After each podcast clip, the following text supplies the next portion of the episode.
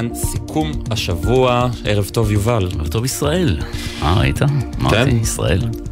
אנחנו uh, נדבר כמובן היום על האסון שאירע בנחל דוד. קריסת אבנים הרגה את הילד יהודה לוי בן השמונה. הנה דברים שאמר ילד אחר, גם בן שמונה, שנפצע, לביא בר דוד, שחבש את אחותו שם אחרי האירוע. הגענו למפל, שפתאום נפלה עלינו מפולת סלעים שלמה. אחותי אמ, איבדה אצבע מהרגל, אני חטפתי סלע בראש, היו אמ, שתי בומים חזקים, ואז הם התחילו ליפול עלינו סלעים. אני רצתי, ושאחות שלי ראיתי שהיא נפגעה ממש חזק באצבע, אני הורדתי את החולצה.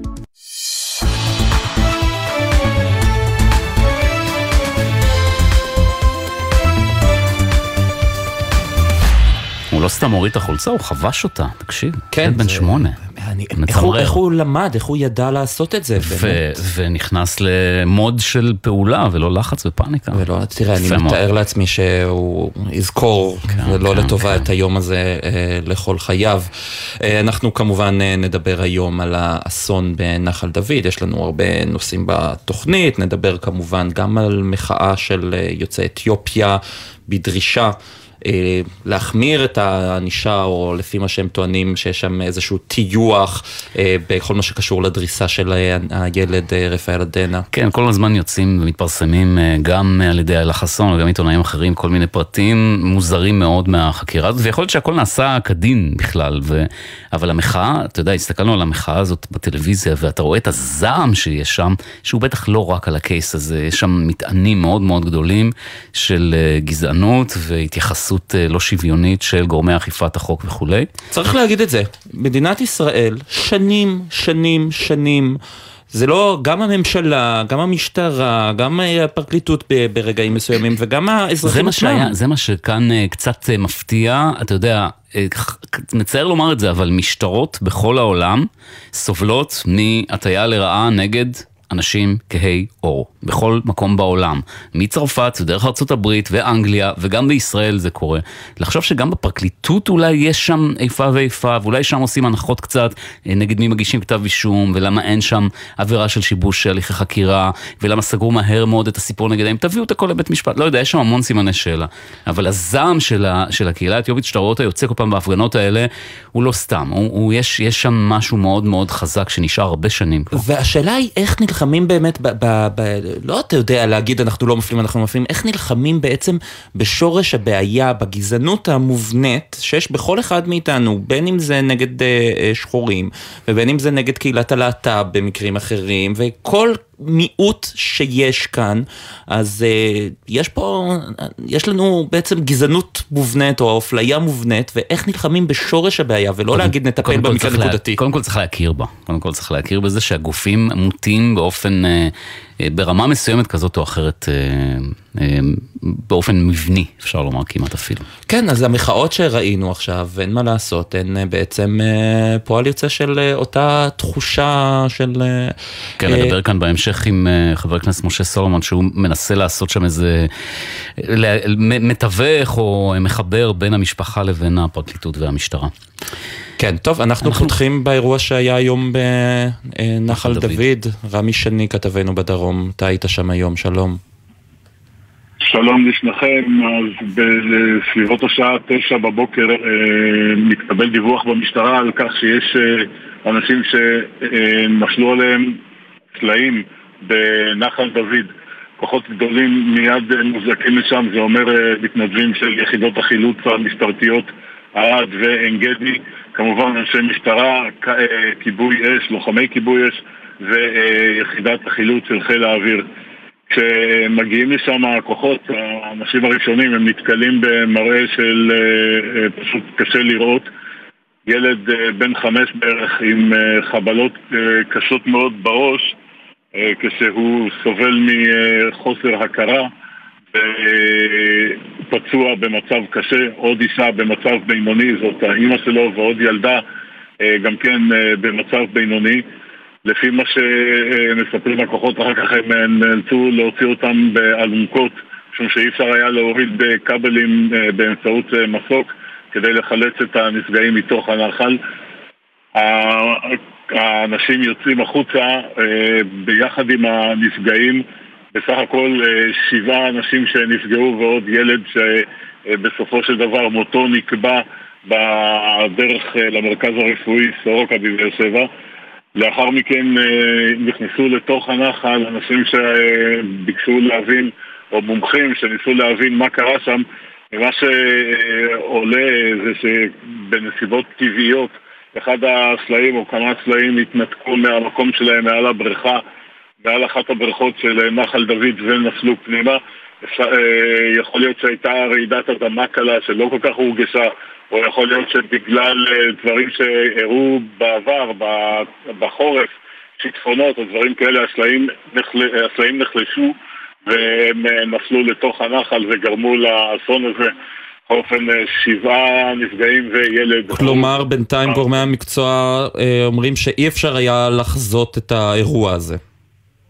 זה נכון, ולכן עושים עכשיו בדיקות בשני הנחלים הסמוכים, נחל דוד ונחל ערוגות. אה, במזרח אה, מדבר יהודה. המומחים בודקים מה קרה. צריך להגיד, יש במספר מקומות אה, גדרות כאלה שמונעות את הנפילה. במקרה הזה אי אפשר היה לחזות את זה, ולכן גם לא היו שם גדרות. שני הנחלים האלה כרגע סגורים לטיולים. חבל, זה דברים מאוד מאוד יפים, מטוילים עם הרבה מאוד מים בתקופה הזאת. אבל uh, צריך לבדוק כדי שאסונות כאלה לא יתרחשו שוב. כן. רמי שני, כתבנו בדרום, תודה רבה. תודה. ורמי ציין שהפינוי נעשה באמצעות אה, מסוק, משם הם הוצאו. אנחנו uh, נדבר עכשיו עם קצין בטייסת 124, נקרא לו עין, סרן עין, שלום. שלום, מה נשמע? ואתה סייעת שם לצוות ופיניתם את הפצועים בעצם, אתה יכול לתאר לנו איך זה, איך זה קרה?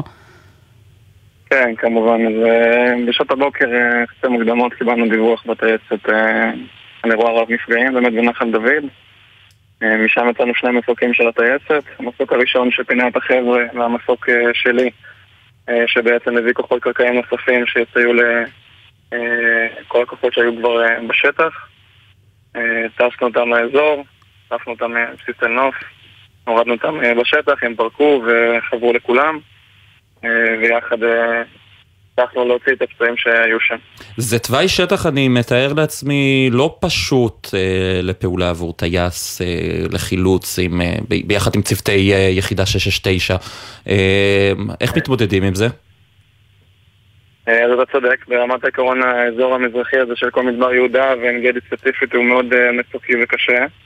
אה, ספציפית האירוע היה בשיפולים של ים המלח, מצאנו נקודה קרקעית מאוד קרובה האירוע שם נחתנו כל המסוקים, הצלחנו להכניס שם אה, שלושה מסוקים בו זמנית אה, ולרוב אנחנו מצליחים למצוא נקודות נחיתה כאלה, ואם לא, אז אנחנו מבצעים כבל בשיתוף עם יחידה 669.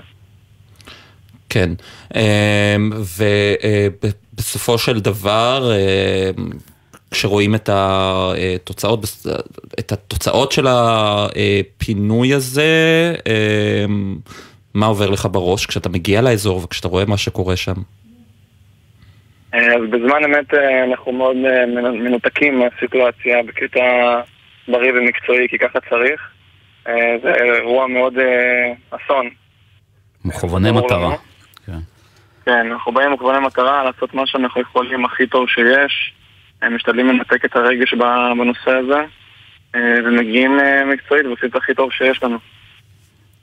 ויש מן הסתם גם uh, השלכות של איך מפנים מבחינת פגיעה בפצועים עצמם. זאת אומרת... כן. כמובן, בזה מתעסקים בעיקר יחידה 669, שזה הם נמצאים שם, הם האוטוריטה הרפואית שלנו באוויר. לכל חוליה כזאת יש רופא, ויודעים לתת את המענה המיטבי, וזה טיפול רפואי שהוא בעיקר חונה אצלם. אנחנו כצוותים טסים, המטרה שלנו זה להביא אותם בצורה הכי בטוחה והכי נשלטת למקום הכי טוב. אתה מכיר סיפור כזה של אה, הילד אה, שכך אה, פעל וחבש את אחותו שם, סיפורי, כמו שאתה רואה את ה... מן הסתם עשית פעולות כאלה של חילוץ, שאנשים שיודעים לטפל בעצמם ולמזער ו... נזקים נקרא לזה. כן, זה, זה קורה לעיתים. אנשים מגלים המון המון גבורה ברגעים קשים. אה, לרוב זה פעולות שבאמת מצילות חיים, וכל מי שנמצא ליד אירוע כזה יודע לתת סיוע ראשוני. כשהוא יודע לתת סיוע כזה, כן, בצורה מקצועית, אז זה כמובן נכון. ולעיתים לא רחוקות זה באמת מציל חיים. סרן עין מטייסת 124 שהשתתף היום, הטסת את המסוק שסייע לצוות שפינה את האזרחים הפצועים, תודה רבה. תודה לכם. שבת שלום. ועכשיו בואו ננסה להבין איך דבר כזה יכול לקרות, לא ספציפית בנחל דוד, okay. אבל אוקיי. כל מה שקשור בגיאולוגיה או בתנאי שטח ש, שיכולים, אה, איך דבר כמו המפולת הזאת. מפולת, כן. כן. כן. אה, דוקטור, תת-אלוף במילואים אריאל היימן, אתה חוקר בכיר במכון המחקרי, במכון המחקרי ביטחון לאומי, אתה גם גיאולוג, מרצה באוניברסיטה העברית, וחוקר בכיר לשעבר במכון הגיאולוגי, טייטל ארוך, טוב, שלום לך. שלום, אחר הצהריים טובים. אז אתה יודע, אנשים מפחדים, שומעים על דבר כזה, וחושבים שיש אה, אזהרות ושלטים ודברים ומקומות חסומים אה, וגדרות, ופתאום מתברר שלא הכל, אתה צריך לפקוח עין. אז אה, יש אזורים שבהם באמת אי אפשר לחזות מפולות כאלה? תראה, זה הטבע.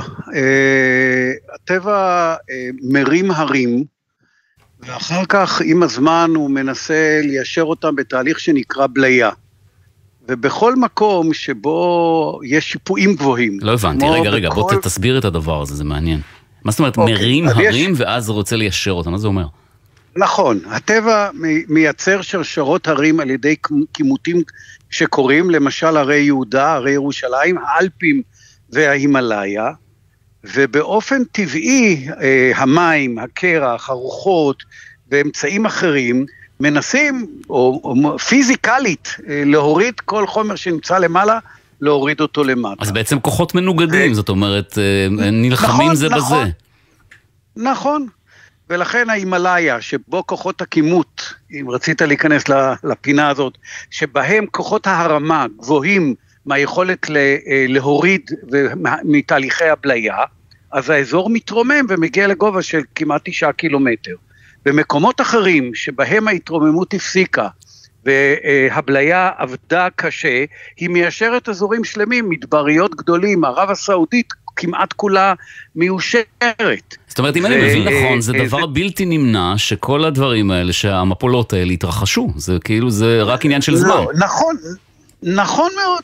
עכשיו, במקום שבו השיפועים גדולים, ותכף נדבר גם ספציפית על ים המלח, אז בכל מקום שיש שיפוע גדול, יש דרדרות, אה, התמוטטויות, ולעיתים חצאי הר מתמוטטים. אפשר אבל לחזות ו... דבר ו... כזה, לבדוק, לעשות, מה צריך לעשות? בדיקות uh, תקופתיות תראה, של... תראה, אי, כן. אי, אפשר, אי אפשר לבדוק. תראה, יש מפולות בישראל בהידרדרויות והתמוטטויות כל הזמן. יש התמוטטויות כאלה בקיר של מישור החוף. בקיר, בקיר הכורכר, ברכסים של מישור החוף אל הים התיכון, אנחנו שומעים מעת לעת על, ומסתכלים, גם אם תלך רגלית לאורך החוף, במקום שיש מצוק כורכר, אתה תראה התמוטטות. התמוטטויות קטנות. אבל לכם יש איזה כלים לשמוע כל מיני רעשים רחוקים ודברים, לא? זה, ש... זה, לא זה, זה, זה לא רעשים רחוקים, זה תהליך שברגע שהכובד של המדרון יותר חזק מכוחות התאחיזה, יש התמוטטות. לא, ברור, אנחנו שואלים על התחזית, רגע... על לדעת מראש את הדברים האלה. קשה, קשה, קשה לדעת מראש, זה בערך כמו שנושא שאתם מדברים איתי לא מעט עליו, זה רעידות אדמה, אנחנו יודעים שהיו רעידות אדמה, אנחנו יודעים שתהיינה רעידות אדמה, אנחנו יודעים פחות או יותר איפה הן תהיינה, אנחנו לא יודעים במדויק היכן תקרה רעידת אדמה, ואנחנו יודעים בוודאות שזה יגרום גם לנזק. אותו דבר במקרה הזה. כלומר, יהיה קשה לצפות. עכשיו, יכול מאוד להיות שבקיר מסוים, אם תעמיד גיאולוג לידו באופן רצוף, הוא יראה את ההליכים ויצירת סדקים, ויוכל להגיד, המקום הזה יתמוטט. מתי יתמוטט? שבוע הבא, בעוד חודש, בעוד שלוש אומרת, שנים? זאת אומרת, טכנית, אם יש משאבים מספיקים, אפשר לדעת uh, מראש. תאורטית כן, אני אגיד לך יותר מזה, אפשר לשים אה, מכשירים אנ, אנליטיים, לזהות תנועות בין חלקי המדרון הזה, ולראות שברגע שמתחילה איזושהי התנתקות, להגיד זה עלול לקרות, אבל זה עדיין, אי אפשר לדעת אם זה יהיה בעוד שבוע או בעוד שנה וחצי. עכשיו, עכשיו מה מאחד המלח... את האזור, כן, בדיוק, מה מאחד, אוקיי, מייחד את האזור של ים המלח מדבר יהודה? שני דברים. אחד, זה ההפרש הגבהים הגדול והשיפועים החדים שיש לאורך מצוק העתקים בים המלח באופן טבעי. והדבר השני זה שים המלח עצמו, בסיס הניקוז שאליו מתנקזים הנחלים שכולנו מכירים, דוד, אה, נחל ערוגות, נחל משמר והנחלים האחרים שהם מתנקזים אליו, ים המלח הולך והמפלס אה, שלו הולך ויורד ביותר ממטר בשנה בגלל התייבשות ים המלח. עכשיו, ברגע שמפלס הולך ויורד, בסיס הניקוז נהיה יותר נמוך, הנחלים צריכים, או לא צריכים, הם מתחתרים בקצב מהיר יותר ויוצרים הפרשים, שוב, את אותו תהליך שאמרנו קודם, רק מזרזים אותו. את הבליה בעצם. עכשיו, יפה. עכשיו, ספציפית, מה קרה במקום הספציפי הזה, אני לא הייתי, ואני לא יודע, אבל יש גם במקומות שיש הרבה מים, ויש מקומות שיש בהם סחף. צריך לבדוק ספציפית במקום הזה. יש לך, יש לך לא דחף בכלל... ללכת לשם? יש לי דחף ללכת לראות לא את מקרה האסון, אלא את מקרה ההתמוטטות הזה, ואני כבר נאמר, ואני מניח שהם יזמינו לשם גיאולוגים ומהנדסי קרקע כדי לבדוק אה, אה, וללמוד איך בפעם הבאה, האם בכלל אפשר להזהיר ואיך ניתן אה, לייצר את האזהרה הזאת. כן, רק נגיד שממש רוצה... הודעה שהגיעה עכשיו, שהשרה להגנת הסביבה, עידית סילמן, הגיעה היום לנחל דוד והודיעה שהיא תקים ועדת בדיקה מיוחדת בראשות מומחה. אה, זה בדיוק אה, מה שאמרת, כדי לבחון אה, את האירוע נכון, שם. נכון, נכון, אבל תאמין לי, שכדאי, סליחה על האמירה המאוד, ברגע הזה, האמירה הזאת, בלי לפגוע חס חלילה במשפחה שנפגעה, כל יום נהרגים אנשים בתאונות דרכים, ולא על כל תאונת דרכים מקימים ועדת בדיקה. אז זה בסדר לבדוק, אני בעד לבדוק, חס חלילה שלא יישמע שאני נגד, אבל צריך, זה אסון, זה אסון נורא, אבל הוא לא קורה כל יום, והוא לא קורה בכל מקום. אני רק מזכיר, אם כבר, אני נזכרתי עכשיו, להזכירכם שב-1970 התמוטט באזור נאות הכיכר, דרום ים המלח, על מחנה צבאי, קיר שלם, קבר תחתיו 20 אנשים, 19 חיילים ואזרח אחד, ועוד היו שם נדמה לי עשרה פצועים. אסון ענק, היה, עד, עד האירוע של הכרמל זה היה האסון הטבעי הגדול ביותר שהיה ב, אה, אה, במדינת ישראל. אבל כן. עכשיו בוא נדבר רגע על האנשים הפשוטים, על, על המטיילים עכשיו, אנחנו בסוף אוגוסט, חופש גדול עדיין, אנשים מטיילים, יש סיבה להימנע, לפחד מלהגיע למקומות לא, האלה? לא, לא, אם... לא, אם תשאל אותי, הנסיעה מביתך, מגלי צה"ל ביפו לנחל אה, דוד יותר מסוכנת בהרבה מההליכה לאורכו של הנחל. גם במ... כאן יכול, חס חלילה יכול לקרות אסון, וגם כאן נשמר לנפשותנו, שלא נדע, ומקרים היו, ולצערנו גם מקרים יקרו בעתיד. תת-אלוף במילואים דוקטור אריאל איימן, תודה רבה לך. אתה יודע שהוא... תודה ויום טוב. הוא, הוא אומר, אה, אנחנו שאלנו אותו כל הזמן על, ועידית סילמן הגיע וכולי, אנחנו לא יכולים לקבל את זה שיש תאונה שאי אפשר למנוע ואין עליה אחראים ואין אשמים וזה מה שקורה. אתה תראה, זה, זה לא, לא הניחו לזה. תהיה ועדה ויהיה תהיה חקירה ועדה ותבדוק, אבל לפעמים אני באמת אה, מקבל את זה שכוחות הטבע... זה בניגוד לטבע האנושי, אבל לקבל את זה. אבל. הטבע הגדול יותר חזק מאיתנו. כן. אה, דיווחי תנועה? יאללה, זה מפה?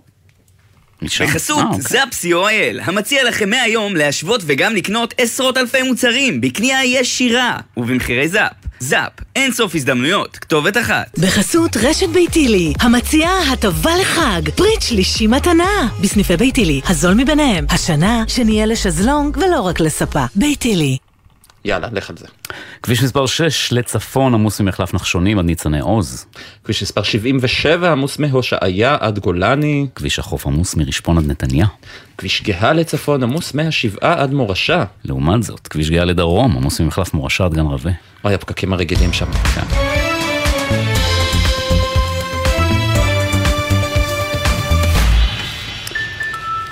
דורון קדוש, כן. כתבנו הצבאי, שלום. שלום ישראל, שלום יובל, ערב טוב. אז אנחנו שומעים היום, כן, איתו, כן, שומעים היום שכוחות הביטחון יודעים מיהו המחבל מחווארה שרצח ביום שישי את שני הישראלים. נכון, ואני באמת מחזיר אתכם אחורה ליום שבת האחרון, פיגוע בכפר חווארה שבו נרצחו שי סיילס ואביעד ניגרקר, זיכרונם לברכה. תושבי אשדוד ואשקלון, אב ובנו, ולמעשה היום מותר לפרסם שמערכת הביטחון יודעת, ואפילו יודעת כבר כמה ימים, מי המחבל שביצע את הפיגוע הזה. לפי דיווחים פלסטינים מדובר על אוסאמה בני פאדל מהכפר עקרבה, שנמצא מאוד קרוב אגב לזירת הפיגוע בחווארה, זה ממש כפר שסמוך לשם, אז זהותו ידועה למערכת הביטחון, ובמהלך הימים האחרונים כוחות הביטחון גם פשטו על בית המשפחה שלו ותחקרו גם את האבא וגם את האח, אבל צריך להגיד, הם רק עברו תחקור של השב"כ, הם לא נעצרו, כי כרגע אין איזושהי הערכה בשב"כ שהאב או האח של המחבל סייעו לו לבצע את הפיגוע ולכן הם כרגע לא חשודים במשהו, אבל כן, אה, לפי הדיווחים שמגיעים אלינו מהצד הפלסטיני, כוחות הביטחון איימו על בני המשפחה שאם הם לא יפעלו כדי להסגיר את אותו מחבל לידיהם, הם עשויים לחסל אותו. זאת אומרת, ממש האבא אה, מספר ב, אה, בכלי התקשורת שם שאמרו לו, הבן שלך בחור צעיר, לא כדאי שתגיע להלוויה שלו כי אנחנו נאלץ לחסל אותו. עדיף לך שהוא ילך לכלא ושיסגיר את עצמו לידינו מאשר שילך לקבר. האבא לעומת זאת מספר, לפחות לפי הטענה שלו, שהוא לא יודע איפה הבן שלו נמצא, הוא רק יודע שהוא יצא לעבודה ומאז הוא לא חזר. ועוד דבר מאוד חריג שקרה במהלך הלילה האחרון, כוחות הביטחון גם מיפו את הבית של המחבל לקראת הריסה צפויה שלו, וזה דבר מאוד מאוד חריג. מה שאנחנו רואים במהלך כל ה... הפיגועים של השנתיים האחרונות זה שקודם כל כוחות הביטחון דואגים לתפוס את המחבל ורק אחר כך הם מגיעים לבית, מתחקרים את בני המשפחה וכמובן מתחילים את תהליך ההכנה לקראת ההריסה הצפויה של הבית במקרה הזה נדמה שמפעילים כאן איזושהי טקטיקה אחרת. מנסים קודם כל להפעיל לחצים על בני המשפחה, אפילו כבר להכין את הבית לקראת ההריסה שלו, אולי כדי לנסות ולייצר איזשהו לחץ על המחבל, שהמחבל עצמו יראה כן. מה עושים לבית שלו, מה עושים למשפחה שלו, וזה אולי מה שיגרום לו להסגיר את עצמו. בכל אופן, נגיד שכרגע המחבל עדיין לא נתפס, מצוד אחריו עדיין נמשך. ועניין אחר זה ארבעה תושבי כפר קאסם שנעצרו אה, בחשד שהפעילו איזושהי חוליה או במטרה לחסל בכירי ארגוני פשע. נכון, וזה אה, מאוד מעניין כי אנחנו רואים כאן את הפרשה הזאת שחושף השב"כ שהיא בעצם פרשה על התפר בין הפלילי לבין הלאומני. אנחנו מדברים כאן על ארבעה אזרחים ערבים ישראלים, תושבי כפר קאסם ולוד, שלמעשה הופעלו על ידי חיזבאללה והבריחו אליהם מטעני חבלה ואמצעי לחימה איכותיים איראנים, זאת אומרת מתוצרת איראן, אבל מי שהבריח את זה אליהם זה חיזבאללה. הם קיבלו את אותם מטעני חבלה מסוג קלימגור ואת אותו אמל"ח והתכוונו להעביר אותו לידיהם של גורמי פשיעה פליליים בישראל וזה ממש מראה לנו איך חיזבאללה מגייס את הפעילים האלה מתוך ערביי ישראל ומפעיל אותם כמבריחים כדי שהאמל"ח הזה יגיע לאותם ארגוני פשיעה, כשבסוף המטרה היא באמת לחסל עבריינים בעולם התחתון. מה שמעניין לראות זה שאותם ארבעה אזרחים ישראלים הואשמו בעבירות של החזקת נשק כי חוקרי השב"כ לא כן. הצליחו להוכיח את הקשר שלהם mm. לגורמי טרור. אבל כן אפשר להעריך שיכול להיות שהייתה שם גם כוונה להעביר את אותם מטענים ואת אותו אמל"ח לגורמי טרור. גורם בכיר בשב"כ אומר, הפרשייה הזו ממחישה פעם נוספת את המאמצים של איראן ושל חיזבאללה לנצל את אזרחי ישראל הערבים לפעילות ביטחונית נגד המדינה ואולי יובל וישראל בימים כאלה שבהם מדברים כל הזמן על הכנסת השב"כ לחקירות של פשיעה בחברה הערבית, אז הנה אנחנו רואים כאן איפה כן השב"כ פועל, בדיוק במקרים שבהם התפר בין הפלילי ללאומני ברור. הוא מאוד מאוד דק. תודה, דורון. תודה. עכשיו אנחנו רוצים באמת לעסוק אה, בפרשת, אה, בתאונה של רפאל אדן, הילד בן ארבע, שעוררה... הוא נהרג, כן, זה עורר, ראינו את הזעם הציבורי באמת בימים האחרונים. של הקהילה האתיופית. חבר הכנסת משה סולומון אה, מהציונות הדתית, על הקו? כן, שלום, שלום לך יובל, שלום ישראל, שלום לכל המאזינים. תשמע, הרבה דברים, אה, הרבה פרטים נחשפו לציבור ו, והרבה שאלות עלו, והשאלה עכשיו היא מה אתה אה, חושב שצריך לעשות כשהפרקליטות מטפלת בתיק, מחליטה נגד מי להגיש או לא להגיש כתב אישום, האם אתה חושב שיש צעדים שעדיין הפרקליטות צריכה לעשות, או המשטרה צריכה לעשות, ולא עושים אותם? בהחלט, קודם כל בהירות, בהירות בכל התהליך הזה. בסוף יש כאן ילד, רפאל אדנה, עין מוחמד, ילד בן ארבע שנהרג, ולא משנה כרגע בשוגג, במזיד, אנחנו לא יודעים עדיין כלום, אבל בסוף יש כאן ילד שנהרג, והתחושה של הקהילה ושל המשפחה זה... תשמע, במזיד אני מניח שאין שום מחלוקת שלא היה פה, מזיד הייתה פה תאונה. אני גם חושב כך, אני גם חושב כך, אני רק אומר בסוף, יש כאן משפחה שמרגישה שהטיפול בתיק הזה נעשה בעצלתיים, שלושה חודשים מאז שזה קרה, והתחושה הזאת מצטרפת לתחושות, אה, אתה יודע, תמידיות שיש של שיטור יתר, של שוויון הזדמנויות שאיננו קיים. ואתה חושב שבאמת הטיפול בתיק הזה התנהל בעצלתיים? תראה, אני ביקשתי מספר פעמים תשובות, וקיבלתי תשובות, התשובות האלה לא היו מלאות, גם מפרקת המדינה וגם... מה למשל? שאלות למשל, איך ייתכן שאם נפתח תיק על שם הבת, איך ייתכן שזה למעשה נסגר, ואיך ייתכן, האם היא הייתה בתוך האוטו, לא הייתה בתוך האוטו, אז אמרו אבל זה, זה די ברור אבל... כבר שהצילומים מראים שרק אחת הייתה באוטו, וזו כנראה הייתה האימא, האיכונים של הטלפונים מראים שהבת לא הייתה באזור, זאת אומרת בהתחלה אולי חשבו שהבת הייתה ושתיהן היו, אבל בסוף מתברר שלא, אתה חושב שיש עם זה גם בעיה? אז שוב, אני ביקשתי להבהיר את הנקודה הזאת, אני שוב, אני לא אה, מטיל ספקות, לא בפרקליטות ולא במשטרה, ולא בשנה. בסוף יש כאן קהילה, יש כאן משפחה שמרגישה שלא מקדמים ולא מגיעים לחקר האמת. יש פה חוסר צדק מוחלט לגבי הילד הזה שנהרג, ובנוסף על האבל שלהם, הם מרגישים שמטייחים אותה. איזה, איזה הזה... אינטרס יש לפרקליטות לא לבוא לחקר האמת בפרשה הזאת? או איזה עניין יש לה לטייח דברים או למרוח דברים? תראה, אני, אני לא יודע, אבל בסופו של דבר יש כאן קהילה שהיא שקטה, יש כאן קהילה שהיכולת שלה אה, להרים דברים במשפחה אולי, משפחה שהייתה סך הכל הם באו וביקשו איזה שהם אה, אה, חקירה והתחושה הייתה שאולי הם אה, פחות יעשו בעיות או פחות אה, אה, ירעישו ולכן אפשר לטייח פה דברים, אני לא יודע להגיד אבל התחושה, אני כרגע לא רוצה גם להגיע לקבוע עובדות או לקבוע דברים חלילה אבל אני, מה שחשוב לנו כרגע וכשפונים אליי משפחות ופונים אליי אגב צעירים בכלל מהקהילה כולה, לא רק בני המשפחה האלה ואומרים לי, תשמע, התחושה היא שיש כאן טיוח. התחושה היא שיש כאן חוסר בהירות. התחושה עכשיו, היא נניח, נניח שתהיה בדיקה מחודשת של הממצאים בתיק הזה, וגם אחרי הבדיקה המחודשת הם יגיעו לאותה מסקנה. אתה חושב שזה ירגיע את uh, המחאות או יענה על השאלות של המוחים? אין לי צל ספק בעניין הזה, המשפחה אתמול אמרה את זה אה, מעל אה, כל אה, מקום אפשרי, היא אמרה אנחנו לא מחפשים, לא אשמים, לא מחפשים לפגוע באדם כזה או אחר, אנחנו מחפשים צדק, ולכן ברגע שהדבר הזה יהיה בהיר ויהיה ברור, וכרגע אנחנו שומעים, אני, תראה... מה, אני מה זה, אבל אני רוצה להבין מה זה, מה זה ברור. זאת אומרת, נניח שעכשיו הפרקליטות עומדת על דעתה שהיא מגישה כתב אישום נגד האישה בת ה-80 שנהגה ברכב, על הפקרה, משאירה את, ה, את הבת שלה, בת 40 בצד, ובזה נגמר הסיפור. האם, האם זה מיצוי אבל, הדין מבחינתך? אבל יש, יש שאלות, לא, יש שאלות, למשל, יש שאלות האם... נבדק אה, אה, מדוע האישה הזו לא עצרה ומדוע הרכב נלקח למוסך סמוך למועד התאונה. הוא לא נלקח, הם תכננו לקחת, אבל הוא לא נלקח. אה, שוב, הכל יכול להיות, אני רק אומר, כרגע יש, השאלות הן עדיין עומדות, כן? התחושה היא שמישהו כאן ניסה להעלים ראיות, מדוע...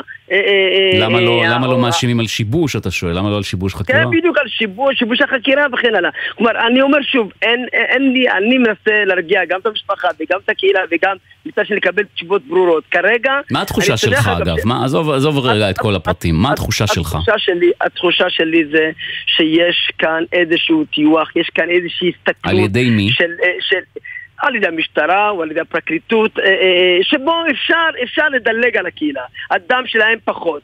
אה, אם המצב היה הפוך, אתה חושב שהתוצאה הייתה שונה? כלומר, אם מישהו מהקהילה היה דורס ילד לבן. אנחנו מכירים את זה, מה זאת אומרת? היו דברים מעולם, היו לפני כמה שנים שחקן כדורגל שדרס ילד והוא נכלל ארבע וחצי שנים.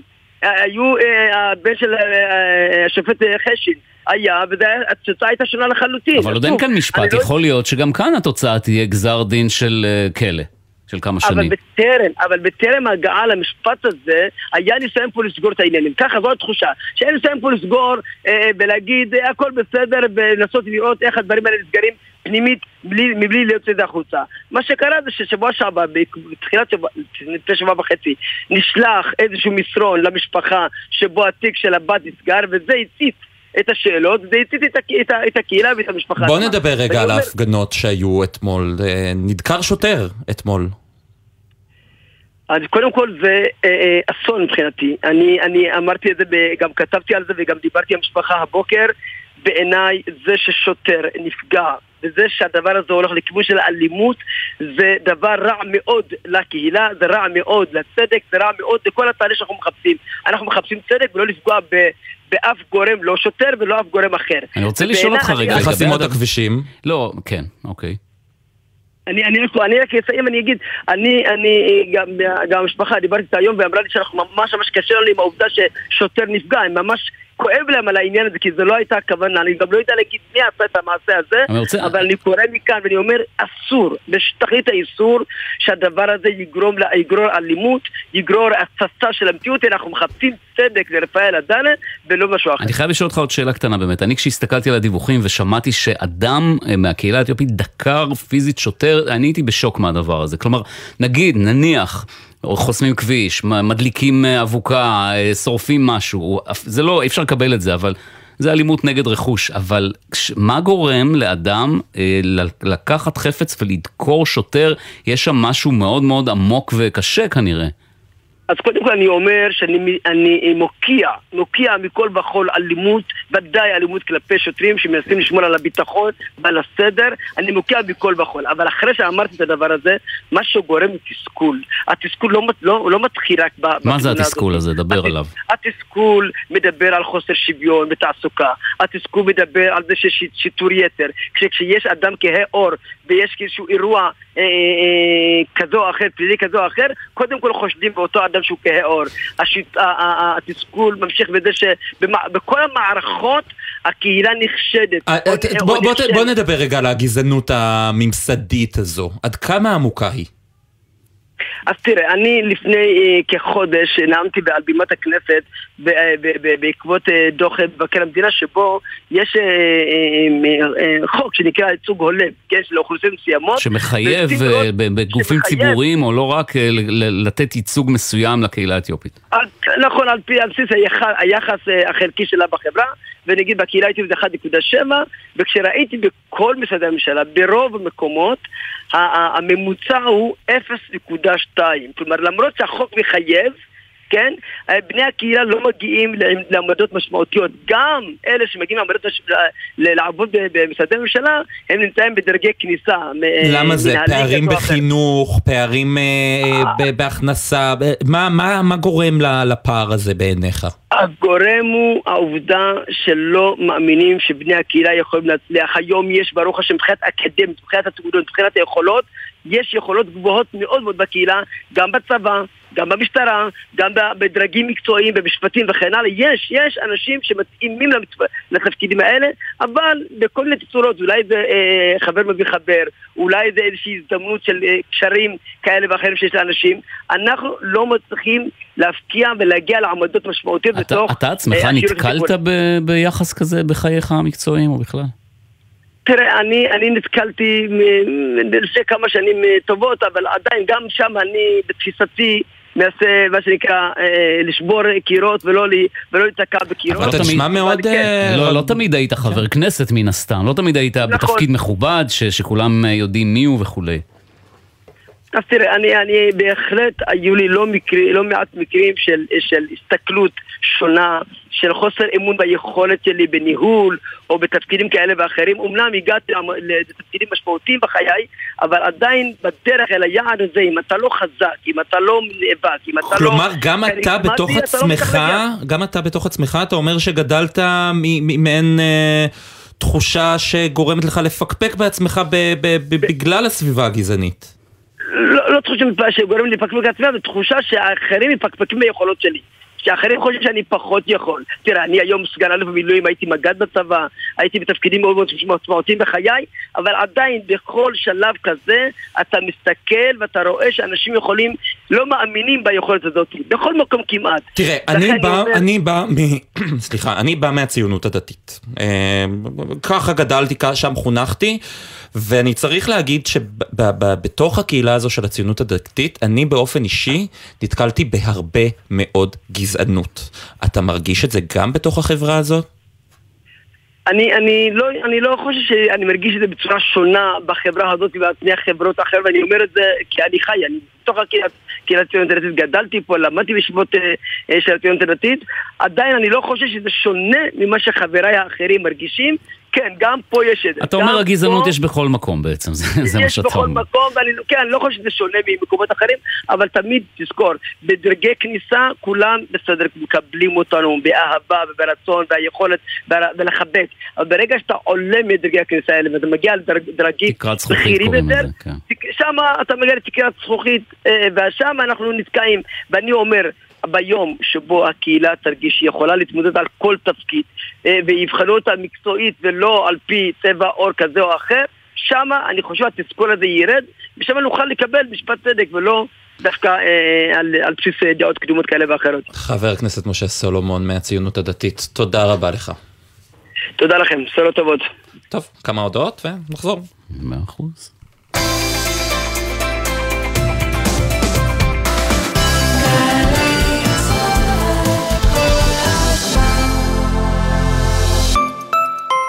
אתם קולטים עובדות ועובדים חדשים בתעשייה ובהייטק. אנחנו מעניקים כמאה מיליון שקלים. אתם קולטים? הרשות להשקעות מקדמת שילוב עובדות ועובדים חדשים באמצעות עידוד העסקה ותמריצים. השנה אנחנו מעניקים כמאה מיליון שקלים במגוון מסלולי סיוע ועד 150 אלף שקלים על כל משרה חדשה. ימים אחרונים להגשת בקשות. בדקו את זכאותכם באתר. משרד הכלכלה והתעשייה. מובילים כלכלה אנושית. עמיתי מועדון חבר, הטבות בלעדיות על מגוון דגמי סאט 2023, איביזה, עתקה וארונה. המבצע בתוקף עד 8 בספטמבר באולמות התצוגה של סאט. פרטים בטלפון כוכבית 3313 או באתר מועדון חבר. חבר זה הכל בשבילך, חבר משרתי הקבע היקרים, מנהלת המגורים של צה"ל ממשיכה את תנופת הבנייה ברחבי הארץ ומזמינה אתכם לבנות בית בתנאים ייחודיים באחד ממיזמי המגורים הצבאיים המוקמים בימים אלה באזורים שונים בארץ ראשון לציון, כפר תבור, כרמית, בית שמש וקריית אונו. חפשו בגוגל עמותות המגורים והצטרפו לאלפי משרתים מאושרים.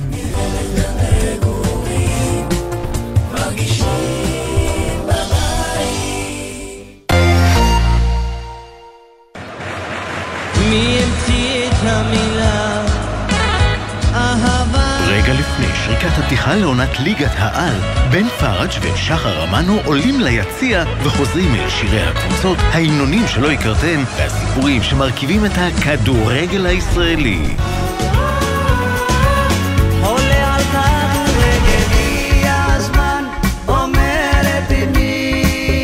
שבת, 12 בצהריים, גלי צה"ל. זו סכנה ברורה לביטחון המדינה. אין תחושת ביטחון. ביטחון. ביטחון. ביטחון. ביטחון. ביטחון. ביטחון. צריכים יותר ביטחון? רצועת הביטחון בגלי צה"ל מתרחבת. בראשון עד רביעי, טלי ליפקין שחק, אמיר בר שלום, ג'קי חוגיוס, מדר פרי, בשעת שידור מלאה ומעמיקה על צבא וחברה, המזרח התיכון, אסטרטגיה, טכנולוגיה וכל השאלות הביטחוניות שנוגעות לחיים של כולנו. רצועת הביטחון, ראשון עד רביעי, מעכשיו בשבע בערב, גלי צה"ל. עכשיו בגלי צה"ל, ישראל פישר ויובל גנור, עם יומן סיכום השבוע. שבנו אליכם. ועכשיו, פרשה מן העבר. זוכר פגסוס? מה זה זוכר? כלכליסט. זו חשיפה מהדהדת הייתה שם. כן, אז מתברר שעכשיו אה, מקימים אה, ועדת חקירה לסיפור הזה. כן, ו... שר המשפטים יריב לוין הודיע אה, היום שהתוכנית להקמת ועדת הבדיקה תעלה בישיבת הממשלה ביום ראשון הקרוב. זה בגלל שעל אף שהיועצת המשפטית לממשלה מתנגדת לכך שהוועדה תבדוק את כל מה שקשור של נתניהו, כן, כן בעצם. גם נתניהו זה, זה, זה, בוא, אוקיי, נדבר עם חבר הכנסת חנוך מלביצקי מהליכוד, שלום. שלום. אני רוצה לשאול שאלת כפירה ראשונה, תגיד, זה הדבר הכי חשוב להתעסק פה עכשיו, רוגלות ותוכנות של המשטרה? אה, בתור מי שישב אה, בוועדת חוקה ושמע את אה, השתלשלות האירועים בפרשה הזו, אין לי מספיק מילים להסביר עד כמה זה חמור, הנושא הזה.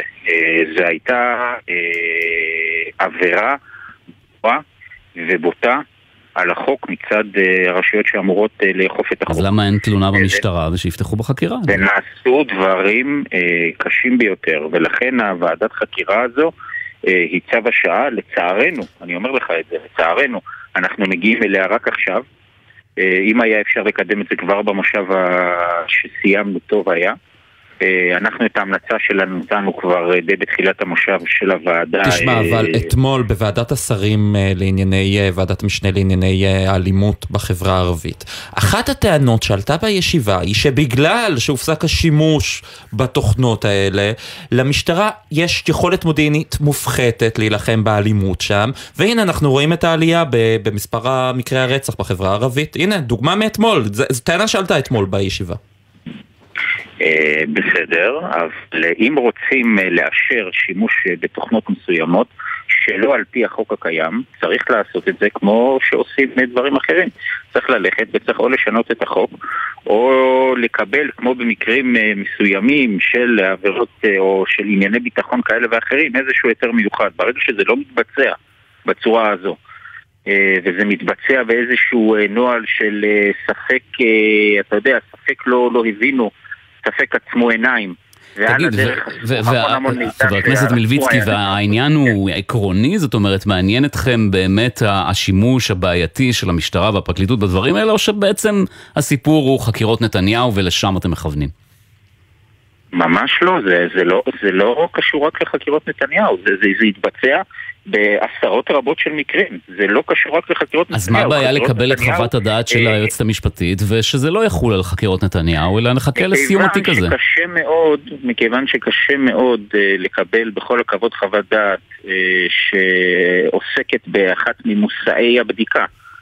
זאת אומרת, הרי לא סביר בעיניך אה, שאני אהיה מושא נניח לאיזושהי בדיקה, ואז אני אנחה את ועדת הבדיקה אבל שבעצם... אתה, אתה אמרו מסתכל להם, על זה אה, הפוך, אתה מסתכל על זה הפוך. יש חקירה נגד ראש הממשלה, יש תיק בבית משפט. באה ועדה ממשלתית... חקירה אצל ראש רק סליחה, אני רק סליחה, יש משפט, הממשלה, יש. משפט, הייתה חקירה, יש משפט. באה ועדה ממשלתית, אומרת, אני עכשיו אבדוק את התיק הזה שמתנהל בבית משפט. אומרת היועצת המשפטית, תבדקו את העניין העקרוני על כל מיני תיקים, על כל מה שהיה מתאריך א' עד תאריך ב', אבל תניחו לתיק שמתנהל עכשיו בבית משפט. זה נשמע לך סביר שוועדה ממשלתית תבדוק את הפרקליטות שתובעת את ראש הממשלה בבית משפט? א', זה נשמע לי מאוד סביר שוועדה ממשלתית אה, תבדוק את הפרקליטות בהתחשב. רגע, אתה אומר שלא סביר שהיועצת. המשפטית תדבר על זה, אבל כן סביר שהממשלה בעצם, ששר בממשלה יקים ועדה שתעסוק גם בתיק של ראש הממשלה. אז אם, אם תיתן לי בבקשה להשלים את דבריי 20 שניות, אני אשמח, כי אני לא מצליח כמעט להשחיל מילה, ברשותך. מה שאני בא ואני אומר זה דבר מאוד מאוד פשוט.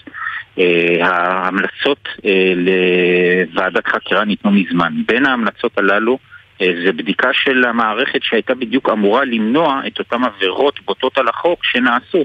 בין היתר המערך הביקורת של הייעוץ המשפטי לממשלה.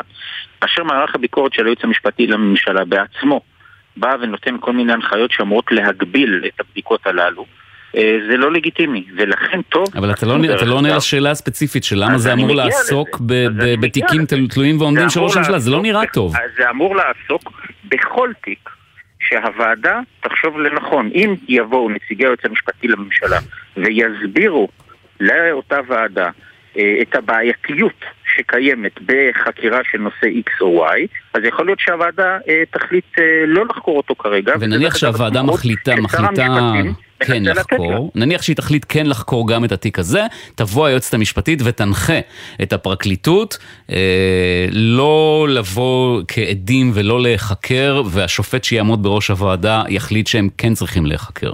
מה קורה אז? שאלה. מה אין התשובה לי תשובה שלך? לזה כרגע. אין לי תשובה לזה כרגע. זו שאלה, אה, ויצטרכו לפתור אותה. אני מאוד מקווה שלא נגיע למצב הזה. תגיד, מה קורה בליכוד עם הרפורמה? יש רוב להמשך הרפורמה? אה, א', יש רוב, אה, ברור שיש רוב. אה, לא סתם יריב אה, לוין נפגש עם יולי אדלשטיין השבוע, כן?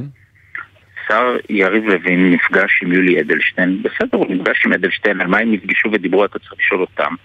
אני אומר לך אה, שיש רוב אה, מוצק לנושא הזה. וכמו? שהיה בנושא של עילת הסבירות, אה, שהיו הרבה דיבורים ובסופו של דבר הצביעו 64, אני בטוח שזה יהיה המצב גם בפעם הבאה. מה יהיה- מה יהיה החוק הראשון מבין, אה, עם אה, כניסת, עם חזרת הכנסת לתפקד?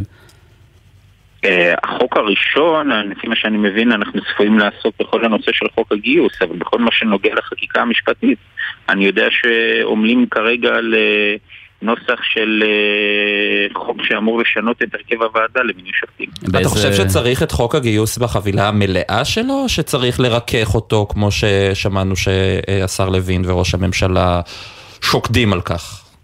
אני יודע שמזכיר הממשלה יוסי פוקס אה, קיבץ ועדה שיושבת בדיוק על הדבר הזה, אה, וברור לחלוטין, אני חושב ש...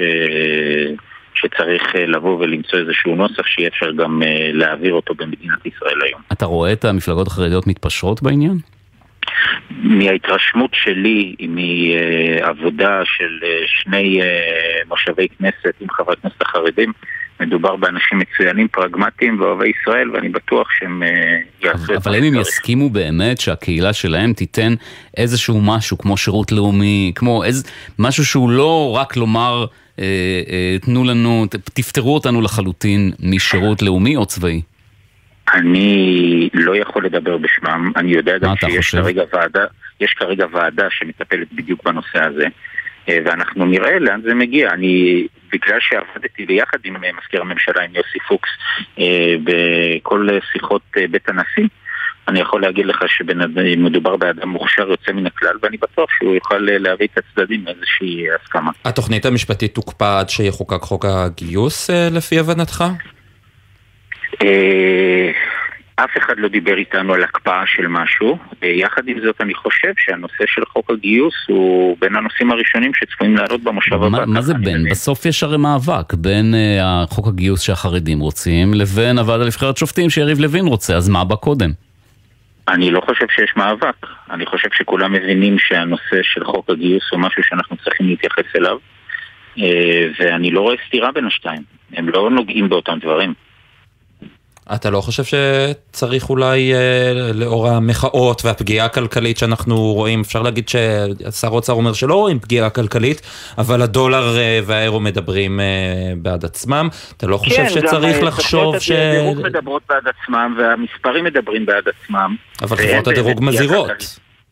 הן מזהירות שכמו כל דבר, שאם יש מצב של חוסר יציבות ממושך במדינה כלשהי, לא רק במדינת ישראל, אז ברור לחלוטין שזה לא, לא, לא, הדוח ישפיע האחרון של פיץ' כתב בפירוש שאם החקיקה תימשך, ייפגע, ישראל עלולה להיפגע במדדים הדמוקרטיים, ואז גם הכלכלה שלה תיפגע. זה היה כתוב בפירוש בדוח של פיץ' האחרון. בסדר, היה כתוב בפירוש, ואנחנו בינתיים רואים איפה נמצאים אה, המספרים של פיץ', למרות כל האזהרות הללו. אה, בסופו של דבר, אה, כלכלת ישראל היא כלכלה יציבה וחזקה, בטח ובטח לעומת מה שמתרחש אה, בכל העולם בעת הזאת. זאת אומרת, צפוי לנו אה, גל שלישי של, אה, של חקיקה, מחאות ושיאים כמו שהיה, בעצם מחזור שלישי, הראשון היה במרץ ועכשיו היה השני, ואנחנו צפויים בעצם לאותו תהליך. תראה, המחאה היא לא תלוית חקיקה.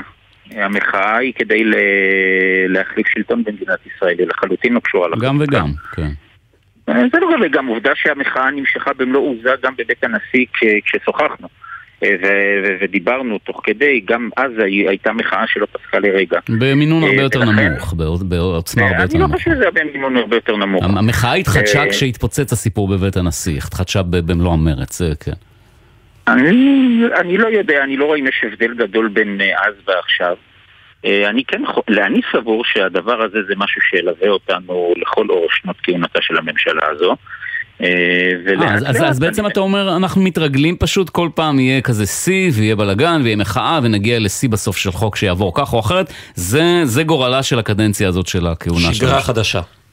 כל עוד הגופים אה, שעסוקים אה, במימון ובארגון הדבר הזה ימשיכו לעשות את זה, זה לחלוטין לא תלוי חקיקה או תלוי כל דבר אחר שנעשה.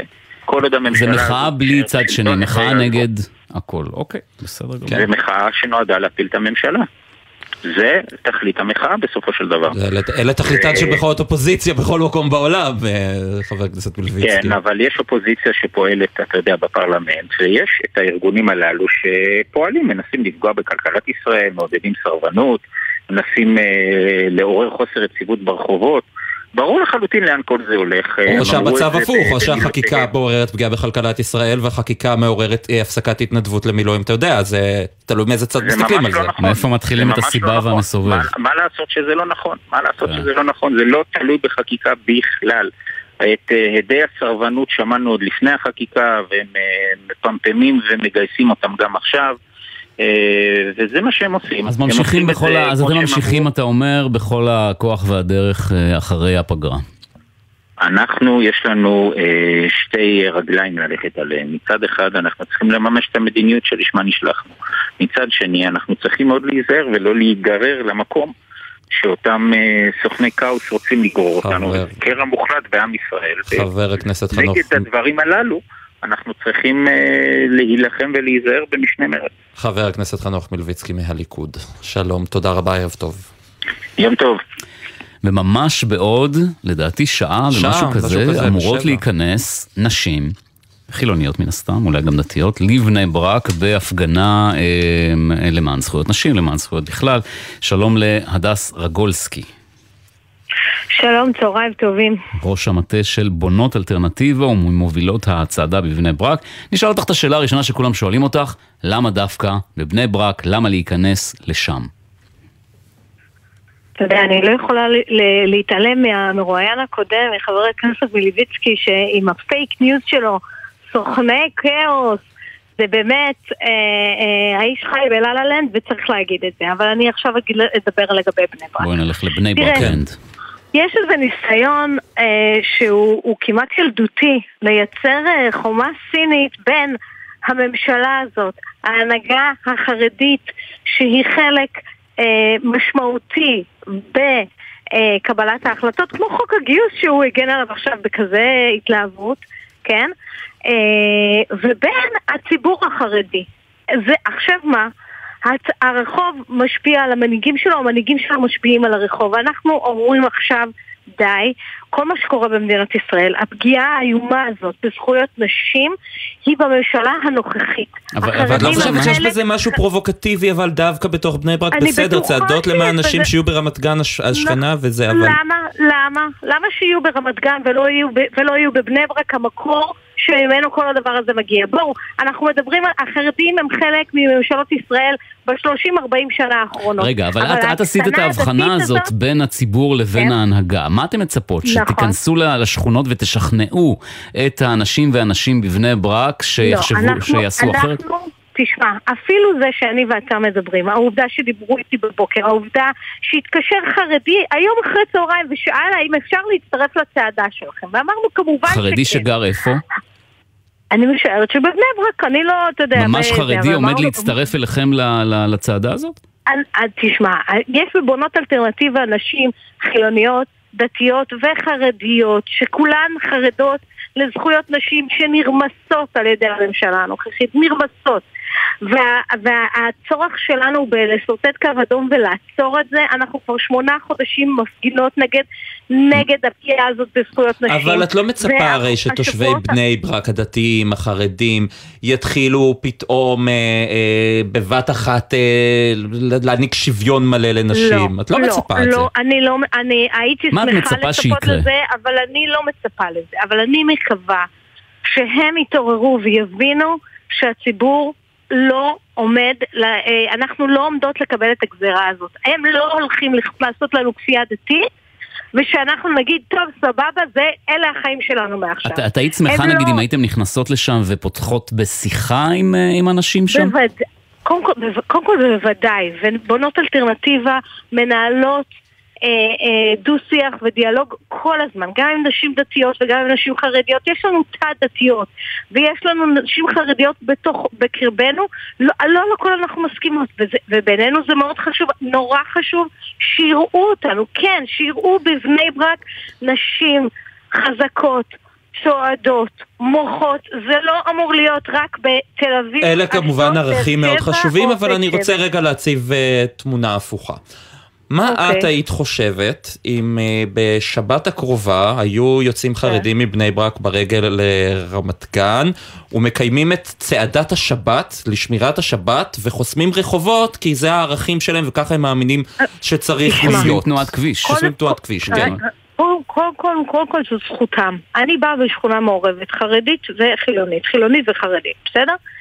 הם רואים אותי מדי שבת יוצאת להפגין. איפה- איפה זה, מותר לשאול? כנסת. ברמת החייל, פה ליד בני ברק. אני אתמול בערב כבר הייתי בקניון איילון, זה הקניון של תושבי בני ברק ושל תושבי השכונות מתל אביב הסמוכות, אוקיי? זה הקניון המשותף שלנו.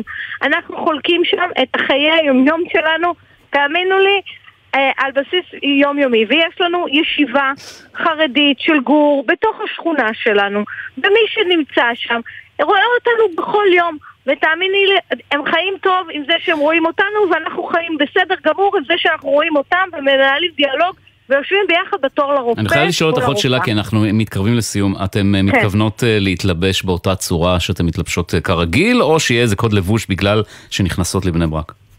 לא, הקוד לבוש שלנו זה חולצות מחאה, ולכן כולם ילבשו את החולצות מחאה שלהם. שזו חולצת טישרט רגילה. חולצת טישרט רגילה, מכנסיים ארוכים, אני לבשתי אולי מישהי אחרת תלבש מכנסיים קצרים, כל אחת כמו שהיא אוהבת להתלבש, אבל uh, אף אחד לא... אה, אנחנו לא באות לעשות פרובוקציה, ואנחנו גם לא באות להתעמת. אנחנו באות לצעוד צעדה לגיטימית? במקום... תשמעו, אני קצת חוששת, כן, כי אני חושבת שאני אני לא אסתיר ואגיד, אה, אה, אה, יתייחסו אליי כמו שהם מתייחסים אליי בתל אביב. כן, אני מפחד, אני, יש, יש בי את החשש, אה, אבל אנחנו- אני אנחנו בזה, נצטרך אני להסתפק מקווה בדברים שהמשטרה האלה. תגיע. אנחנו המשטרה תגיע. ואני מקווה שישמרו על מה שצריך. הדס סרגולסקי, ראש אה, המטה של בנות אלטרנטיבה, לקראת ההפגנה הערב, תודה. תודה רבה לכם. טוב, אנחנו יוצאים להפסקת חדשות, ואחר כך אה, נחזור, נדבר גם על הדרישה של אה, אה, חבר הכנסת שמחה רוטמן למחוק קבוצת פי... אה, אה, וואטסאפ. למחוק קבוצת וואטסאפ. והעימות... אורנה ברביבאי. אורנה ברביבאי תהיה איתנו, והעימות בארצות הברית בלי טראמפ. כן. יישארו עם איש. שנלמד איך לקרוא את שמו בהמשך. כן, בהמשך. מיד חוזרים.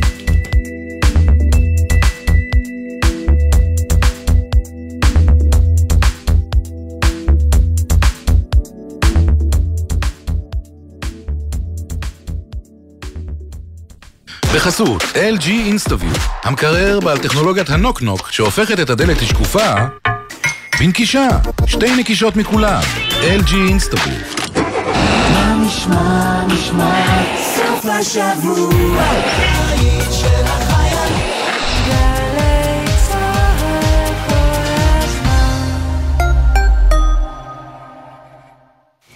אבא, המכונית עוד רחוקה? ממש לא. אה, עוד שעה של הליכה בסך הכל.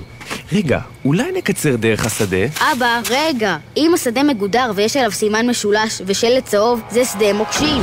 בישראל, יותר מ-100 אלף דונמים של שדות מוקשים ושטחים החשודים במיקוש. הרשות לפינוי מוקשים במשרד הביטחון ממשיכה לפנות את שדות המוקשים ברחבי הארץ. גדרות הנושאות סימן משולש ושלט צהוב לא חוצים.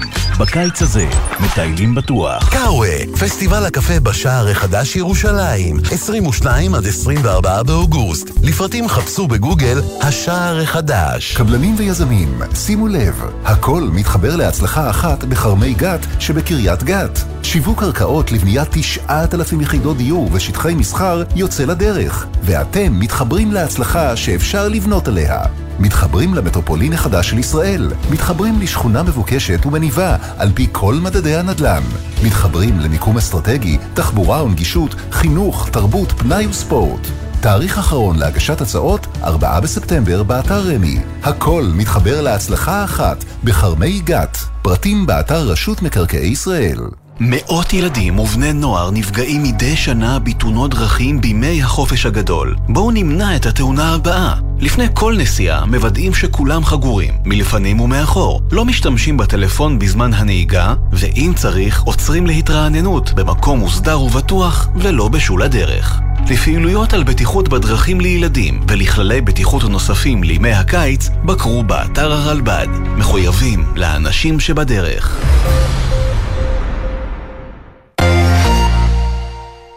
שישי בשש, סוף סוף קצת שקט. אפשר לשמוע ציוץ של ציפור, רשרוש של עיתון, נחירות של שנץ. אבל כדאי לשמוע את שש בשישי. אנשי תרבות, חברה וספורט באים לאולפן גלי צה"ל עם שש תובנות, גילויים חדשים או סיפורים אישיים מהשבוע החולף. והפעם שלישיית מורת רוח. שש בשישי, מחר, שש בערב, גלי צה"ל. גלי צה"ל בפסטיבל ירושלים מזרח ומערב. תזמורת ירושלים מזרח ומערב מארחת תחת כיפת השמיים את אסף אבידן, נוגה ארז ותמיר גרינברג במופע חד פעמי. ניצוח בניהול מוזיקלי מאסטרו תום כהן. שני, שמונה וחצי בערב, בריכת הסולטן, ובשידור חי בגלי צה"ל. מיד אחרי החדשות, ישראל פישר ויובל גנור.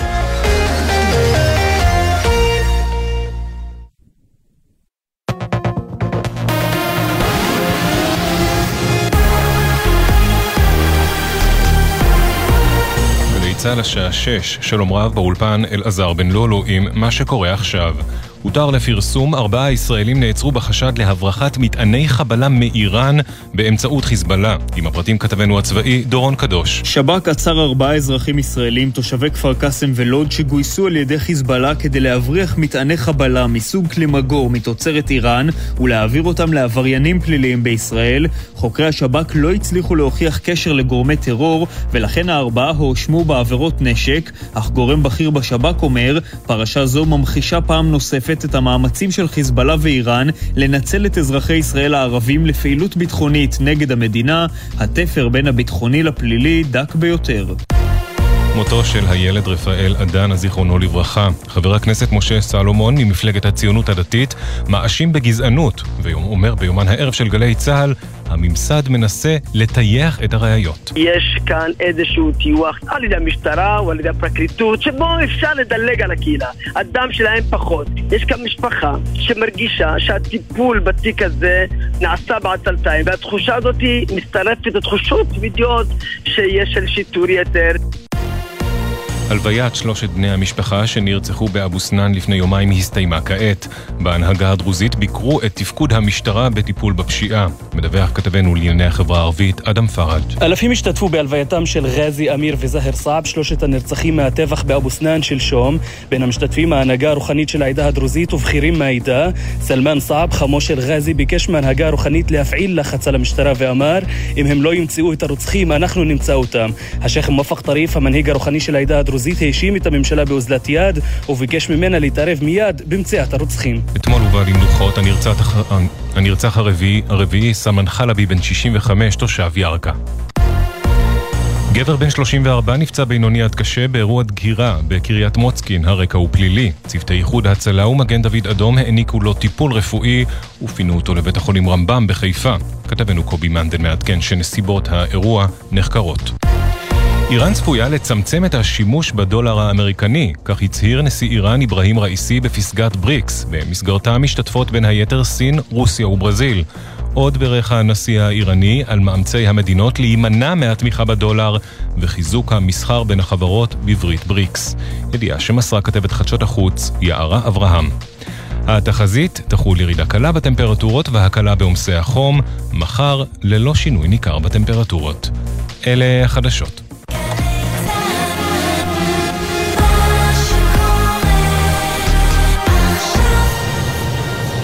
בחסות רשת ביתילי, המציעה הטבה לחג, ברית שלישי מתנה, בסניפי ביתילי, הזול מביניהם, השנה שנהיה לשזלונג ולא רק לספה. ביתילי. בחסות אוטודיפו, המציעה מצברי ורטה לרכב, כולל התקנה חינם, עד תשע בערב. כי אם יש משהו יותר מעצבן מלהיתקע בפקק, זה להיתקע בחנייה. אוטודיפו.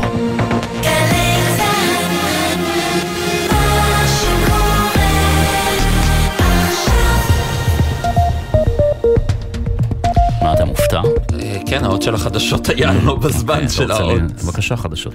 כן. אה, שש ושלוש דקות, השבוע שהיה יומן סיכום השבוע, יובל גנור, שלום. שלום, ישראל פישר. העירו לנו עכשיו בהפסקה שהקול שהקולות שלנו דומה. דומים מדי, אז כן. בואו... מה אולי? אני אדבר גבוה סתם. אני לא, כן. אוקיי. כן. מה יהיה עכשיו? טוב, אז יש לנו uh, עוד שעה עמוסה, הרבה מאוד עניינים. הבטחנו את uh, אלופה במילואים אורנה ברביבאי, שמתמודדת לראשות העיר תל אביב. ויש לנו אה, קבוצה חדשה אה, של ימין דמוקרטי שמתחילים להתעורר ולהצטרף למחאה וננסה להבין אה, מה הם רוצים, מה הם חושבים ואיך הם מתחברים לכל העסק. כן, נדבר גם על העימות הרפובליקני בארצות הברית, היה... מעניין, לא צפיתי, אבל אני ראיתי צפיתי, קטעים. האמת, האמת צפית? שצפיתי בכולו, כן, ובתחילת ה... או במתישהו בעימות המנחה אומר בואו נדבר על הפיל שלא נמצא בחדר, זה הצחיק קצת את הקהל שם, כי כמובן טראמפ לא הופיע. כן, השאלה אם אה, יש למישהו שם בכלל סיכוי מול טראמפ? תקשיב, בוא אני אגיד לך משהו. 2016, כל הדיונים האלה של שנה קודם, אף אחד לא ספר את טראמפ, כולם חשבו שהוא לא ינצח, כולם חשבו שהילרי לוקחת בגדול, כל הפרשנים טעו. אז בוא לא נהיה חכמים רגע, אני אכניס בתחזיות אותך, כאלה. אני אכניס אותך למאחורי הקלעים של מה שקרה במערכת העיתונאית אני שידרתי, שעבדתי. אה, עכשיו אני נזכר ששידרתי בלילה של הבחירות, וכל הפרשנים שהיו באולפן, כולם ידעו בדיוק מה יקרה והכל התהפך. אז בוא אני, אז בוא אני אכניס אותך קצת למאחורי הקלעים, מה שקרה בלילה, אה, ב- ב- ביום שבו טראמפ הודיע על המועמדות שלו לנשיאות. אה, האורחים שלי אז אמרו, מה אתה מבזבז בכלל את הזמן שלך על ההודעה הזו? לך? עשיתי ממש live blogging של זה באת- באתר האינטרנט ש- שהיה אז. ו... אז לחזות עכשיו מה יקרה, זה לא חכם במיוחד, הייתי אומר. אוקיי. כן, טוב, נתחיל. אה, אנחנו פותחים... עכשיו עניין אחר, כן, עניין אחר לגמרי. אה, אנחנו פותחים עם הבקשה של חבר הכנסת שמחה רוטמן, שהוא דרש צו הרחקה נגד 400 פעילי מחאה נגדו, ולסגור את קבוצת הוואטסאפ שלהם. ש- זהו, בוא- בוא נסביר, זה מתחיל באישה ששמה נאוה רוזוליו, והיא מנהלת אה, חמ"ל שלם שעוקב אחרי אישי ציבור, וכל פעם שולח, נניח אתה עכשיו נמצא בבקעת הירדן, או בתאילנד, או בכרתים, היא יודעת להגיד שהשר הזה והזה, או חבר הכנסת ההוא, נמצא עכשיו בשלוש באיזה מסעדה, לך תפריע לו, תמחה נגדו וכולי. אז רדפו אחרי, או רודפים אחרי שמחה רוטמן לחופשה שהוא יוצא עליה כנראה היום או מחר, כן. הוא ביקש צו מניעה. נכון, שלום לך עורך הדין אה, אוריאל נזרי, אתה עורך דינו של אה, חבר הכנסת אה, שמחה רוטמן. נכון, שלום וברכה. קודם כל, אז אם אתה לא מסוגל, הוא חבר כנסת, הוא איש ציבור, אם הוא לא מסוגל להתמודד עם החום, שלא ייכנס למטבח. כן, טוב, זאת הייתה טענה נכונה אם היינו עוסקים באמת בסוגיית אה, זכות המחאה. מאחר ואנחנו לא עוסקים בסוגיית זכות המחאה, אלא בזכות ההגנה של אה, בעצם פרטיות, שכל אדם זכאי לפרטיות, גם אם הוא נבחר ציבור, אז הטענה הזאת היא לא רק שהיא לא במקום, היא אפילו אה, לא ראויה במדינה דמוקרטית. למה? מגיעים אנשים הרי- ומוחים הרי נגדו, צועקים צעקות אולי, לא נעים, אבל זה לא, כל מה לא, שהם עושים. רגע, רגע, רגע. רגע חברים, כל אדם שהיה מתמודד אה, לתפקיד אה, ציבורי והיו פוגעים בו, אה, מחבלים בו, מחבלים בבני משפחתו, מחבלים מה זה ברכוש? שלו. מה זה אומר מחבלים? מח... מה זאת אומרת מחבלים? כן. גורמים לנזק. איזה נזק? עכשיו, מה, מה איזה הגבול? נזק? מה הגבול? איזה נזק? לא. הבנתי. אז, אז אני מסביר. כן. מה הגבול תמיד שבו אנחנו אמורים להתנהל? הגבול של החוק. אם בן אדם בא ומבצע פעולה שהיא מעבר למה שהחוק התיר, אז מה- אנחנו כבר מה נכנסים למשל לאותה עשו נגד חבלה. אה, רוטמן? למשל, למשל, בילוש, זה בסעיף 2 לחוק למניעת הטרדה מאיימת, נאסר לעשות, אה, לעסוק בבילוש אחרי בן אדם. אסור, זה חלק מההטרדות ש, ש, שבעצם אה, החוק אה, קובע.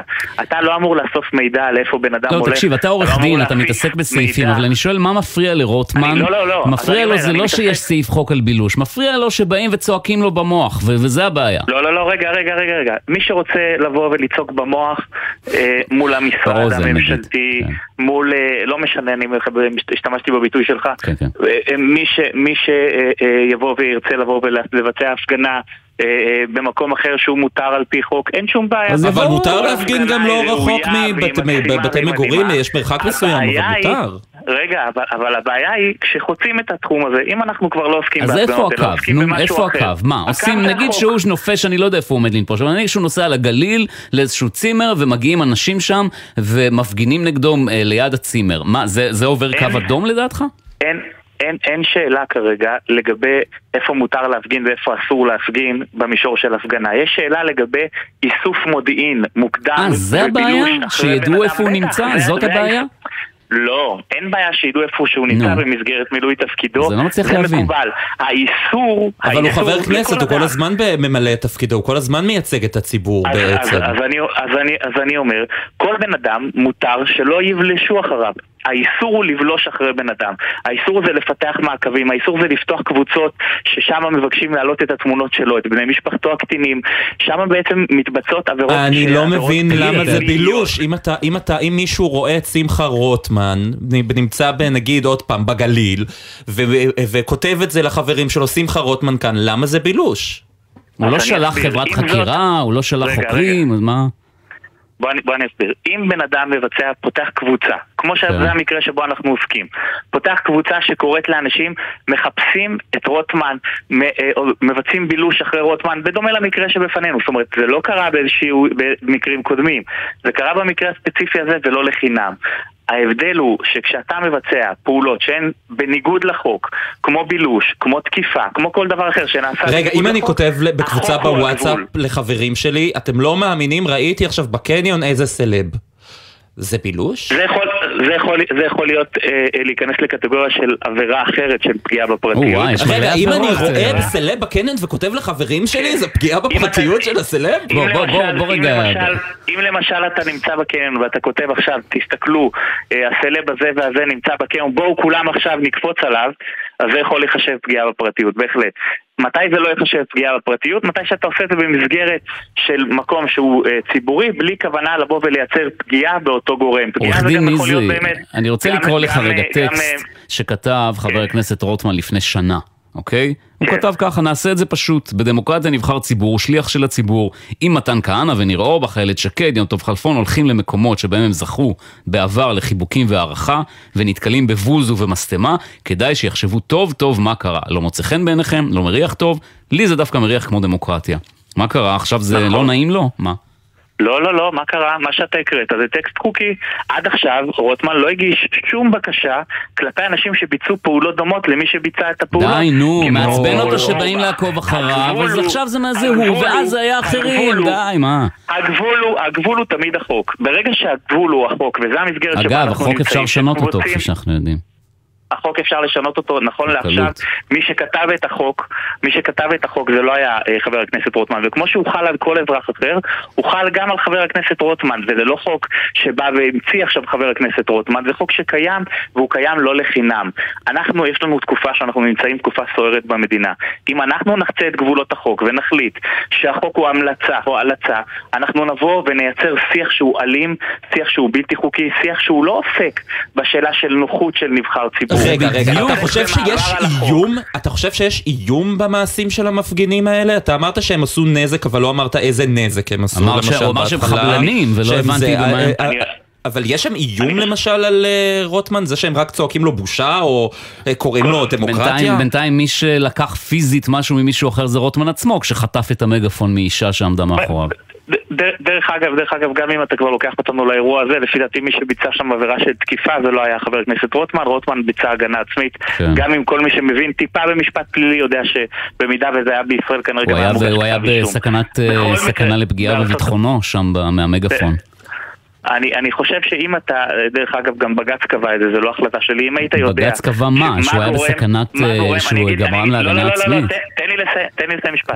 אם היית יודע שבג"ץ קבע שגם רעש, שזה דבר שאסור שהוא יבוצע במסגרת של הפגנות שהוא חורג מהרעש המותר על פי חוק, היית יודע את חוות הדעת שהוגשו לבג"ץ בנושא של בנט, שם אני הצגתי נגד הפגנות של הרושם הימין. שעולה כאן זה שרוטמן לא אוהב שמתווכחים איתו, הוא לא אוהב שמפגינים נגדו, הוא לא אוהב שרודפים אחריו, אבל הוא אוהב החבלות- להיות סוליסט. החבלות באמצעות, החבלות באמצעות רעש הן חבלות חמורות ביותר.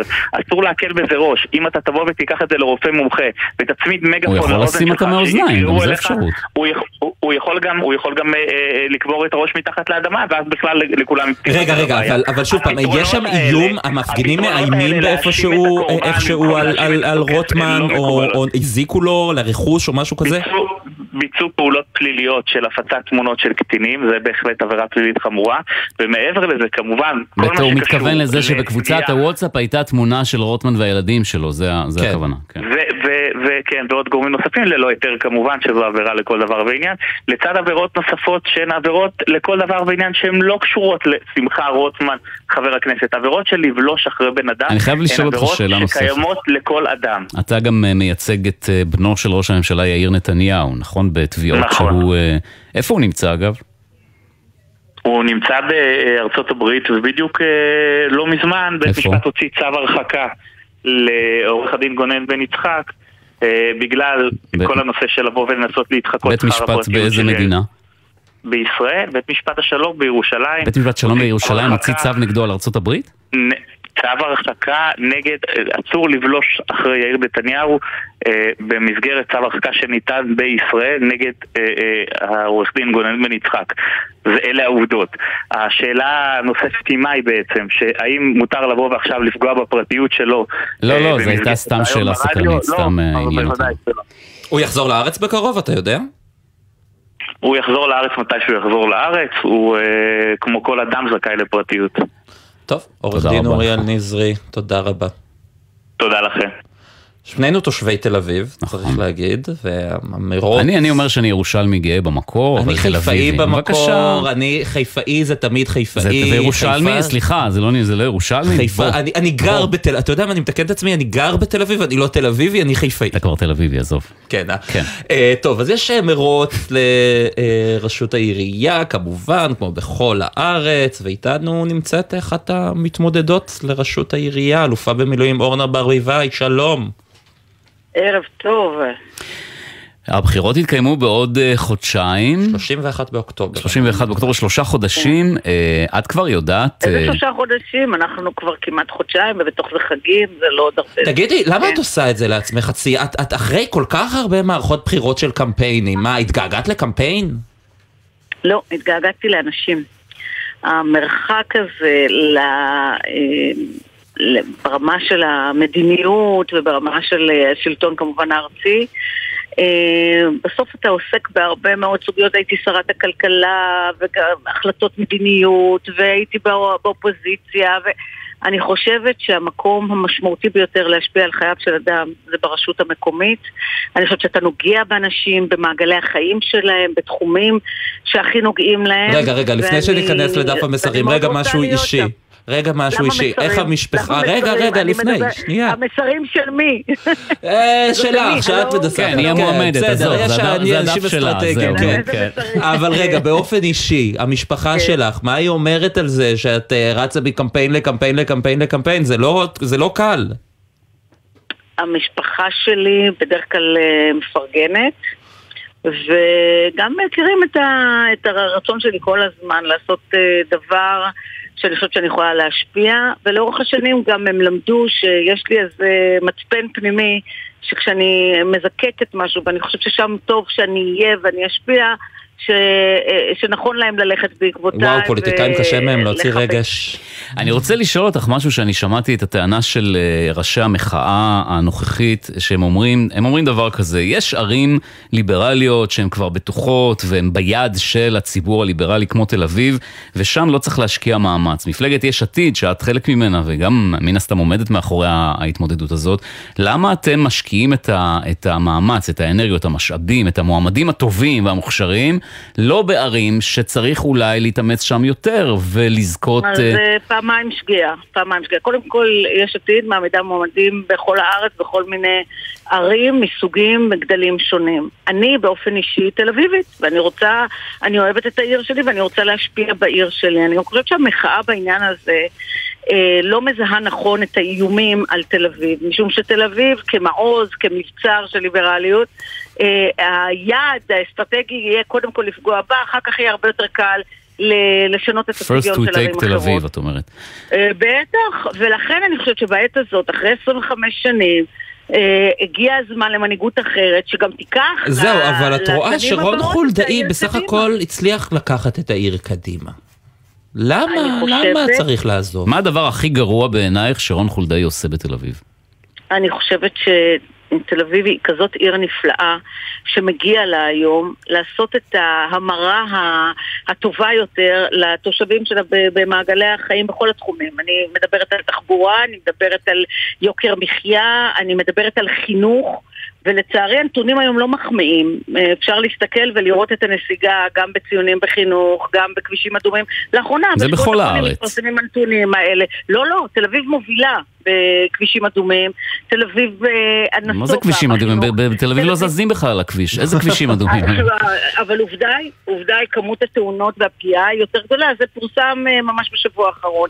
תסתכלו על העסקים, אם אני מסתכלת על תל אביב כמעוז או כמרכז פיננסי כלכלי, אני מדברת כאקס שרת הכלכלה, החשיבות של לשמר את מנוע הצמיחה הזה של עסקים קטנים ובינוניים הולך ונסוג לאחור ובעוד אני יכולה לדבר איתכם על כל המצע שאני אה, מביאה, אפשר לעשות דברים אחרת ובעיקר גם לראות את התושבים בראש אה, מעייניי. מה תעשי בדרום תל אביב? מה תעשי בדרום תל אביב? אם יש מקום שאפשר להשקיע ולשנות יחסית מהר, זה בדרום תל אביב, משום שהיא בפער משמעותי ביחס לח- לחלקי העיר האחרים. ואני גם אומר לכם עוד דבר, לדעתי בדרום תל אביב מצוי הפתרון. כי אם תחשבו, נגיד, על דיור בר השגה בשכירות, שזה הרכיב המשמעותי ביותר ביוקר המחיה, שאתה יכול לייצר הזדמנויות בדרום, ואתה יכול אה, לצמצם פערים בהרבה מאוד אה, מובנים לטובת הכלל. גם אני חושבת שמי שחושב שיש, נגיד, חצר אחורית שאתה יכול להגיד, נשאיר אותה מאחור ויהיה בסדר, לא מבין שחוזקה או חוסנה של, אה, של עיר תלוי בחוזק של החלק אה, שצריך לשפר ולתת לו מענה. שוחחת בזמן האחרון עם שפי פז? סליחה? שוחחת בזמן האחרון עם שפי פז מהפעילות המרכזיות אה, בדרום תל זה אביב? קשקוש בלבוש, זה קשקוש. מישהו צילם תמונה מלפני שנתיים וחצי של סיור שעשינו במסגרת יש עתיד ח"כים בדרום, והתמונה שצולמה היא לא, באמת לא קשור- קשורה בשום צורה שהיא, זה לא מישהי שיש לי קשר איתה, שראיתי אותה לפני או אחרי. אבל כנראה שהמתחרים שלי כל כך חרדים מההתמודדות שלי. אז לא שוחחת איתה? שיש להם סיבות. אין לי שום קשר לאישה הזאת. אני פעם ראשונה בחיים שלי שראיתי אותה היה באותו סיור, וכמובן שדעותיה הן לחלוטין לא דעותיי, בשום צורה שהיא. אני יכול להבין אה, מזה שאת מתמודדת, ב...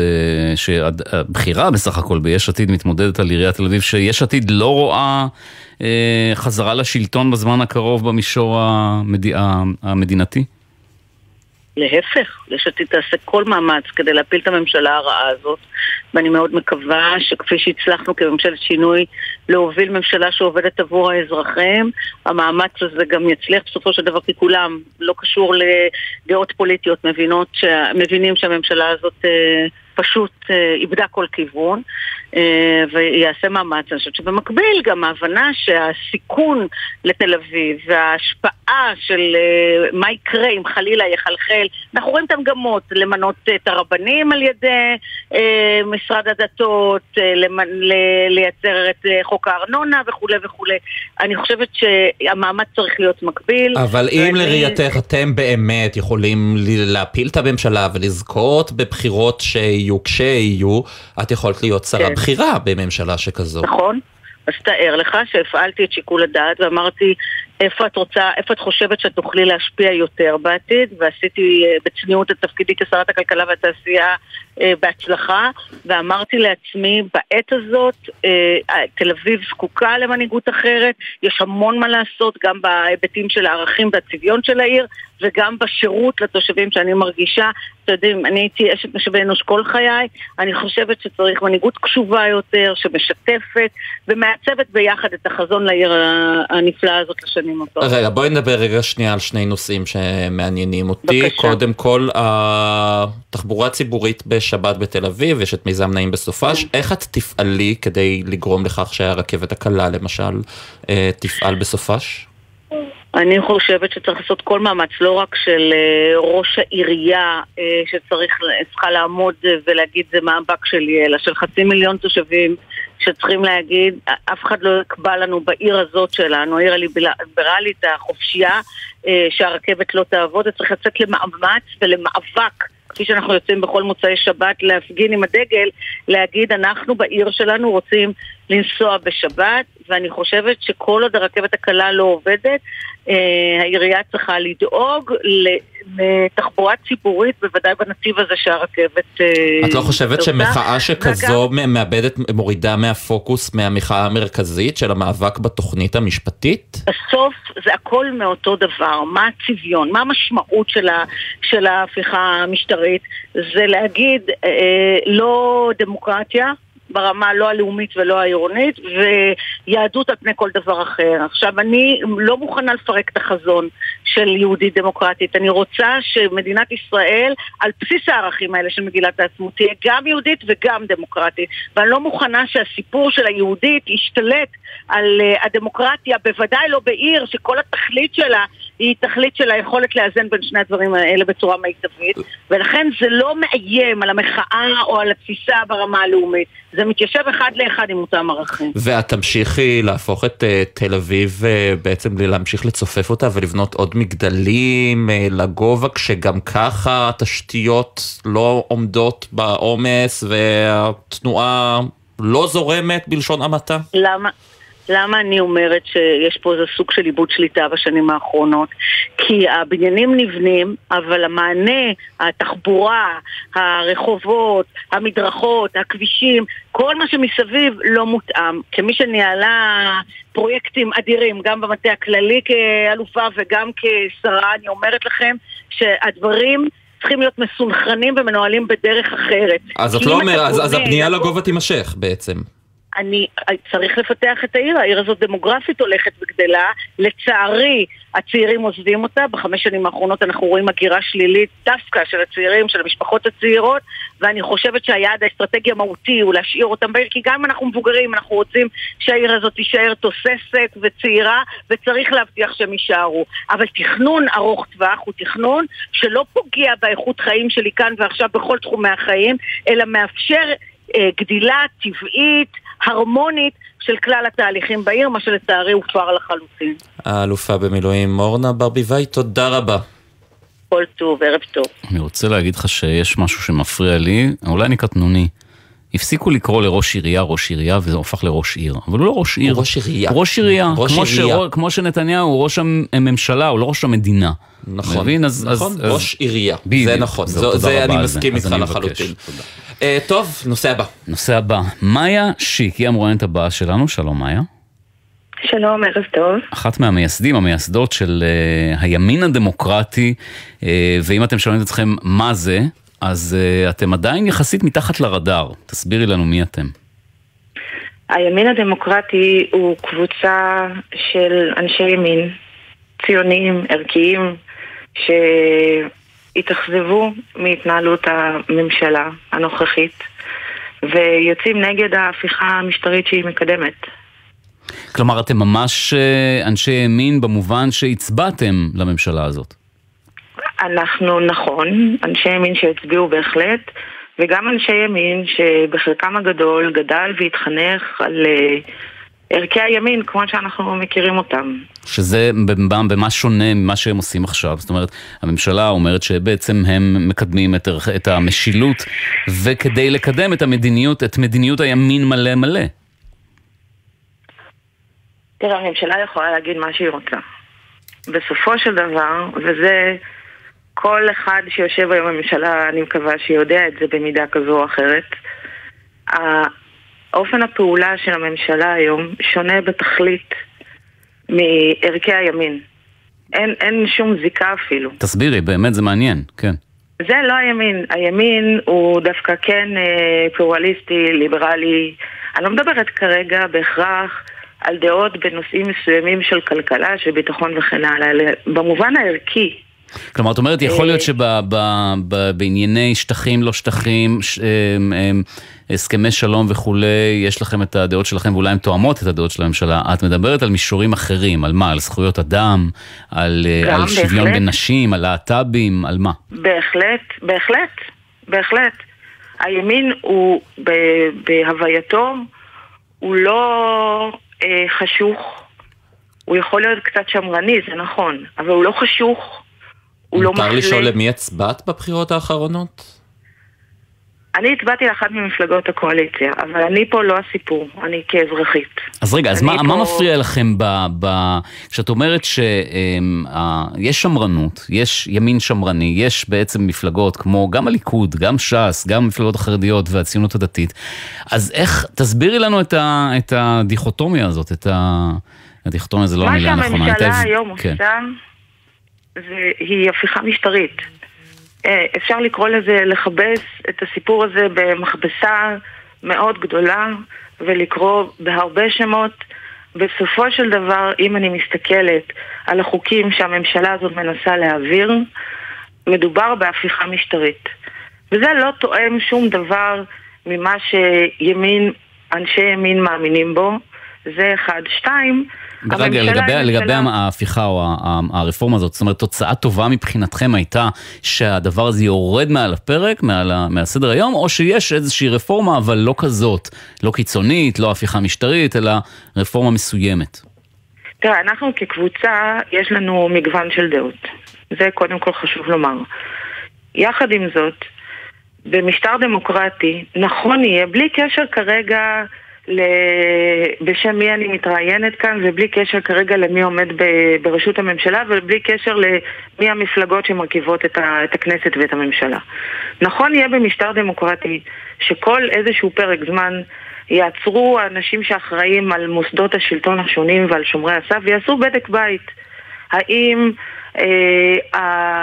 המוסד שעליו הם אמונים משרת את הציבור, משרת את האזרח? וכשאת עושה את הבדק למ- בית הזה, אז מה את מבינה? אני, תפקידי לא לעשות את בדק הבית הזה, אני לא נבחרת ציבור. שאלת לגבי הרפורמה. יכול להיות, יכול מאוד להיות, שאם ישאלו, אם שאלו וישאלו את השאלה הזו, התשובה תהיה שבנוגע למערכת המשפט בארץ יש מקום לתיקונים, אבל התיקונים האלה הם תיקונים שצריכים לבוא לטובת האזרח. דיברנו, שוחחנו לא בשעה... לטובת ריכוז כוח. שוחחנו בשעה לממשלה. הקודמת עם חבר הכנסת חנוך מלביצקי מהליכוד. הוא הגדיר את המחאה סוכני, את אנשי המחאה סוכני כאוס, וטען שזו מחאה שכל מטרתה היא להפיל את הממשלה ואין לה קשר לתוכנית המשפטית. את מקבלת את זה? חד משמעית לא. הלוואי, הלוואי, והממשלה הזו הייתה ממשלה עניינית, כמו שממשלה צריכה להיות, בוודאי במדינת ישראל, שלא חסרים בה אתגרים בכל סקטור שתבחר להתייחס אליו. אה, החל מהביטחוני דרך החינוך, הרווחה, הבריאות, המשפט וכן הלאה. אה, הלוואי והממשלה הזאת הייתה ממשלה עניינית, שהייתה פועלת לטובת הציבור, בין אם בחר בה בין אם לא בחר בה. והייתה מקדמת הרבה מאוד חוקים ו- ונורמות והסכמים וגם רפורמות, לא, כרגע אני מדברת באופן כללי, שהציבור זקוק להם. אתם, אתם זאת- יוצאים עכשיו אה, לשטח? זאת אומרת, אתם יוצאים להפגנות? כמה, ב- באיזה סדר גודל של אה, תמיכה יש לכם בעצם? תמיכה אה, ציבורית, אתה מתכוון? תמיכה מהשטח, אנשים בשטח. כשאתם יוצאים להפגנה, כמה מגיעים? לה- להפגנות במוצאי שבת נגיד, בתל אביב, במקומות אנחנו, חשוב אחרים? לומר שאנחנו אנחנו חדשים. כן. אנחנו כקבוצה, אנחנו חדשים. אה, מה זה, מאות, לנו- אלפים? אנחנו אלפים כרגע. אה, אה, אנחנו רק יצאנו לדרך. אנחנו רק יצאנו לדרך לפני שבוע וחצי. אה, ואנחנו כבר אלפים. ואנחנו ואתם א-פוליטיים, זאת אומרת, זה כמו שהמחאה מהצד השני. לא רוצה להיות מזוהה עם אף מפלגה, גם אתם לא רוצים להיות מזוהים עם שום מפלגה. לחלוטין לא, אנחנו גם לא ממומנים על ידי אף אה, פוליטיקאי או דמות ידועה כזו או אחרת. אנחנו קמנו מתוך צורך של אנשים. אנחנו לא משרתים אף מפלגה ובוודאי לא משרתים יכול להיות שבעתיד. תהפכו למפלגה? אה, יכול להיות, אני לא יודעת. כרגע האתגר שמונח לפתחנו הוא, הוא מספיק גדול ומספיק חשוב בשביל קודם כל אה, לעצור את ה...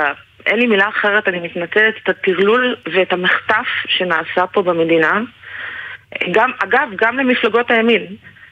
גם מפלגות הימין נחטפו. גם הליכוד. הימין היום מתנהג כמו ארגון, ארגון פשע לכל דבר. אין בינו לבין פוליטיקה, או בינו לבין ערכי הימין, ואו בינו לבין ערכי הדמוקרטיה, שום דבר. מה- במקום, במקום לעבוד, הם לקחו את הדבר היחיד שבאמת לא היינו צריכים על הראש שלו, על הראש שלנו, סליחה, כציבור, ואותו הם מקדמים והם לא עושים שום דבר חוץ מזה. כן. מאיה שיק, מהימין, ממייסדות הימין הדמוקרטי, תודה רבה. תודה שדיברת איתנו. ומייסדי. תודה רבה לכם. אה, כמה הודעות והעימות בארצות הברית.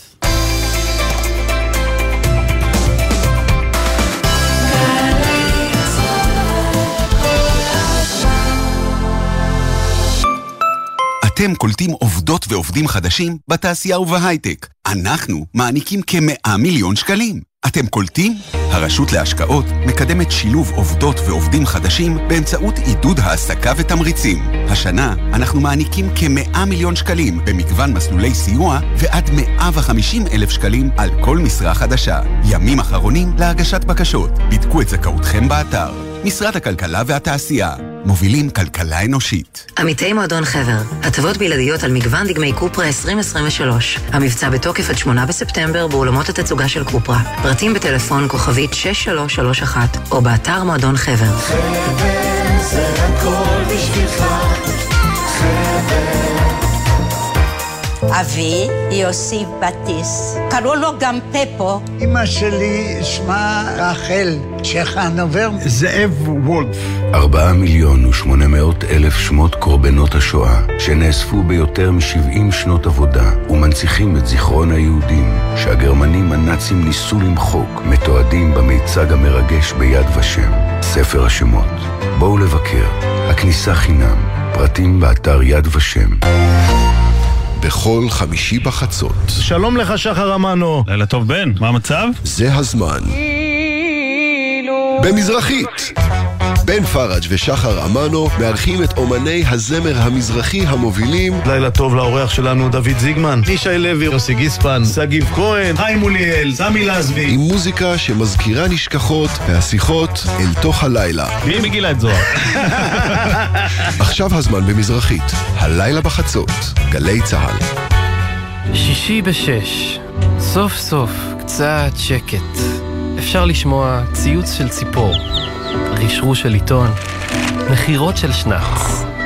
אבל כדאי לשמוע את שש בשישי. אנשי תרבות, חברה וספורט באים לאולפן גלי צה"ל עם שש תובנות, גילויים חדשים או סיפורים אישיים מהשבוע החולף. והפעם שלישיית מורת רוח. שש בשישי, מחר, שש בערב, גלי צה"ל. כל שבת ב-10 בבוקר, יורם סוויסה לוקח אתכם למסע מוזיקלי. והשבוע, מסע עם אושר כהן. חתונה תהיה בשנה הקרובה? אני מאוד מאוד מקווה שכן. מרעיונות קודמים שלנו, אני חושב שדיברנו על זה כבר, ואמרתי לך שאתה רוצה. רוצה להדביק את הקצב. נכון. אתה בצעיר ומגניב. מסע עם יורם סוויסה, שבת 10 בבוקר, ובכל זמן שתרצו, באתר וביישומון גלי צה"ל. עכשיו בגלי צה"ל, ישראל פישר ויובל גנור, עם יומן סיכום השבוע. תשמע, השיחה כן. האחרונה שלנו, אני חושב עליה הרבה, היא הייתה מאוד מה, מעניינת. עם, אה, ימין הדמוקרטי? הדמוקרטי, עם מאיה שיק. זה, הקונספט מעניין, ההתארגנות מעניינת, החשיבה בעיניי מעניינת. זה מרענן גם לדעת, אנחנו נמצאים כבר אה, כמה, חצי שנה פלוס בתוך האירוע הזה, להבין שיש, אה, אנחנו יודעים את זה מהסקרים, שיש גם בימין כאלה שלא תומכים בהפיכה, אבל זה שהיא קוראת לזה הפיכה, והם יוצאים לשטח, זה...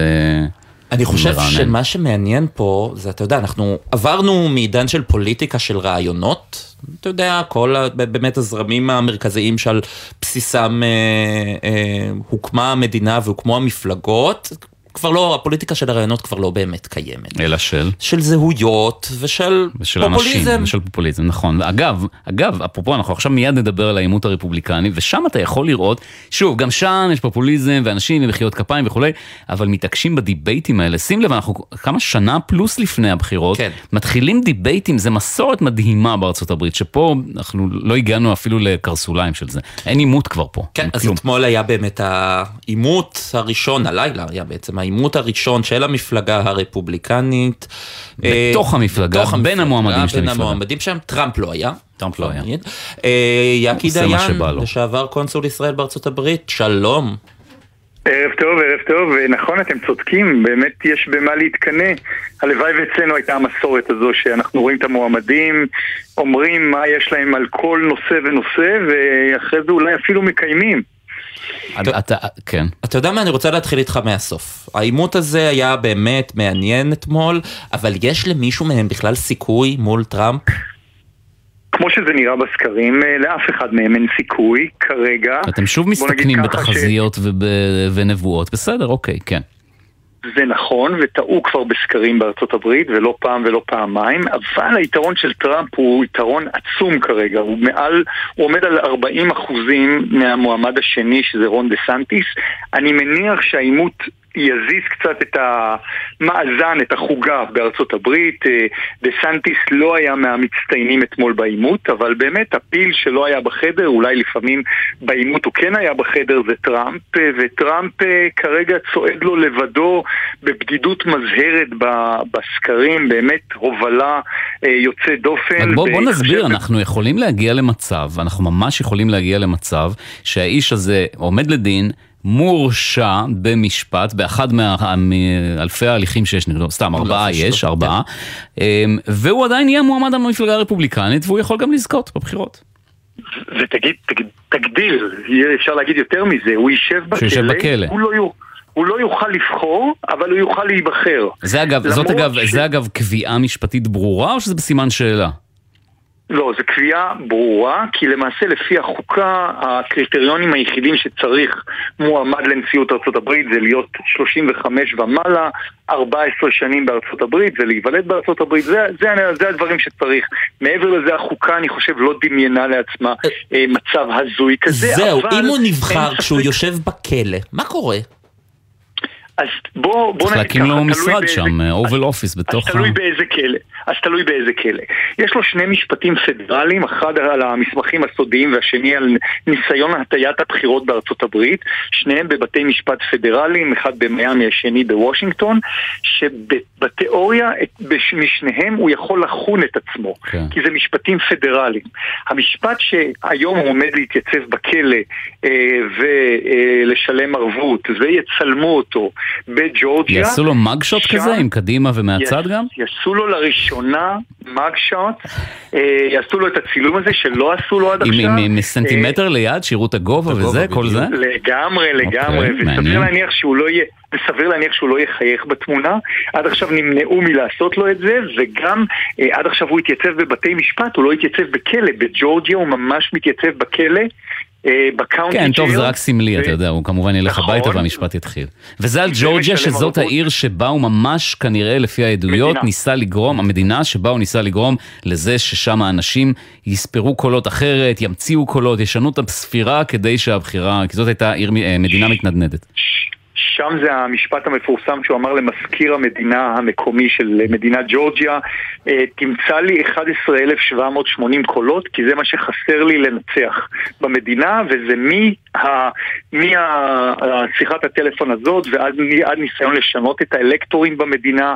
באמת כתב אישום מאוד מאוד חמור שאם הוא יורשע בו הוא ימצא את עצמו בכלא והבעיה הגדולה יותר שלו שבג'ורג'יה הוא לא יכול לחון את עצמו גם אם הוא יהיה נשיא וגם לזה החוקה לא התייחסה ככה שיכול להיות שאחרי הדברים האלה אנחנו נראה אה, משפטיזציה לא קטנה בעימות אתמול צריך להגיד אולי זהו, בוא נחזור רגע לעימות. אה, אף, כל המועמדים, כמעט כל המועמדים, חוץ מאחד, בעצם אמרו שהם יתמכו בטראמפ, גם אם הוא אה, יורשע. נכון, בעצם יורשע. נכון, במועמדותו נכון. כראש חוץ ממשלה. חוץ משניים למעשה מהשמונה, אה, קריס קריסטי למעשה מנהל את כל הקמפיין שלו כ- כאחד שצריך אה, להעיף את אה, טראמפ, הוא, הוא זכה ללא מעט קריאות בוז אתמול. הוא בעצם אה, עומד מלא- לצד החוק, הוא אומר זה הסטנדרט הזה של טראמפ, שאיך נכון. שהוא מתנהל עם- ומה שהוא עשה עם החוקה בינואר 2021, לא וזו- קביל. וזו הסיבה שאין לו שום סיכוי בפריימריז הרפובליקני. אבל זה היה מדהים, כי המרואיינים אתמול שאלו מין שאלת בית. ספר. מי מכן מתכוון לחון את טראמפ אם הוא, אם הוא יורשע? ומי שמיהר להצביע המהירות- יד זה זה שאתה תגיד את השם שלו, אתם תצטרכו ללמוד את השם שלו. ויבק רמסאווי. ויבק- ויבק- ויבק כן, רמסוואמי, כן, בדיוק, ויבק רמסמו- רמסוואמי, יזם בן 38, אה, עד עכשיו... עד לפני שבועיים לא שמעתי את השם שלו. שים לב שהוא מעל גיל 35, אז הוא עובר את החוקה, הוא בסדר, כן. הוא בן 38, הוא... הוא הקים, ממזר, אה, הוא אה, נרקיסיסט לא קטן, אימפריה, במ... אימפריה במיליארדים, אה, למד ביולוגיה, למד משפטים, איש מאוד מאוד מוכשר, אבל מעולם לא היה פוליטיקאי, והנה האיש אה, אה, רץ, ומאוד אהבו אותו אתמול ב debate, בעימות, אם אפשר להכריז לי הוא נראה קצת שחצן פופוליסט, אבל לא יודע, אולי זה אני. אבל הרפובליקנים לא, אהבו אותו, טראמפ. כי הוא נכון, עוד פעם, גם. עוד פעם מין אאוטסיידר כזה. מישהו שכמו טראמפ ב-2016 בא מחוץ לממסד הפוליטי, בא אומר את כל מה שהוא חושב, מקצין את העמדה, חוש הומור לא רע. אה, דבר חשוב ומאוד זחוח. הוא. לא ממש. טוב לישראל לפי ההתבטאויות שלו, נכון? הייתה לו עד עכשיו התבטאות אחת, אני מניח שהוא פחות יעמוד מאחוריה, ואתמול אה, ניקי היילי, השגרירה לאו"ם לשעבר, תקפה אותו על העניין הזה, כשהוא אמר שישראל לא צריכה להיות לקוח, היא צריכה להיות שותף, ומה שהוא מתכוון זה אה, צריך להפסיק את הסיוע הביטחוני לישראל. הוא, הוא בעד, אה, הוא בעד לא הקטנת ממשל בכל ההיבטים, גם עם אוקראינה, בכל מקום. זאת אומרת, כמה שפחות הברית צריכה לצאת החוצה. אני חושב שהוא מאוד מאוד לא מנוסה, אבל הוא קיבל אתמול המון, אה, המון עידוד כשהוא אמר שבעצם כל הסיוע שיש לאוקראינה מיותר, זו דעה מאוד פופולרית, בטח בקרב הרפובליקנים, שצריך באמת להפסיק את הסיוע המסיבי במיליארדים כל כך רבים ל- לאוקראינה ולקחת ולהשקיע אותם בתוך ארצות הברית.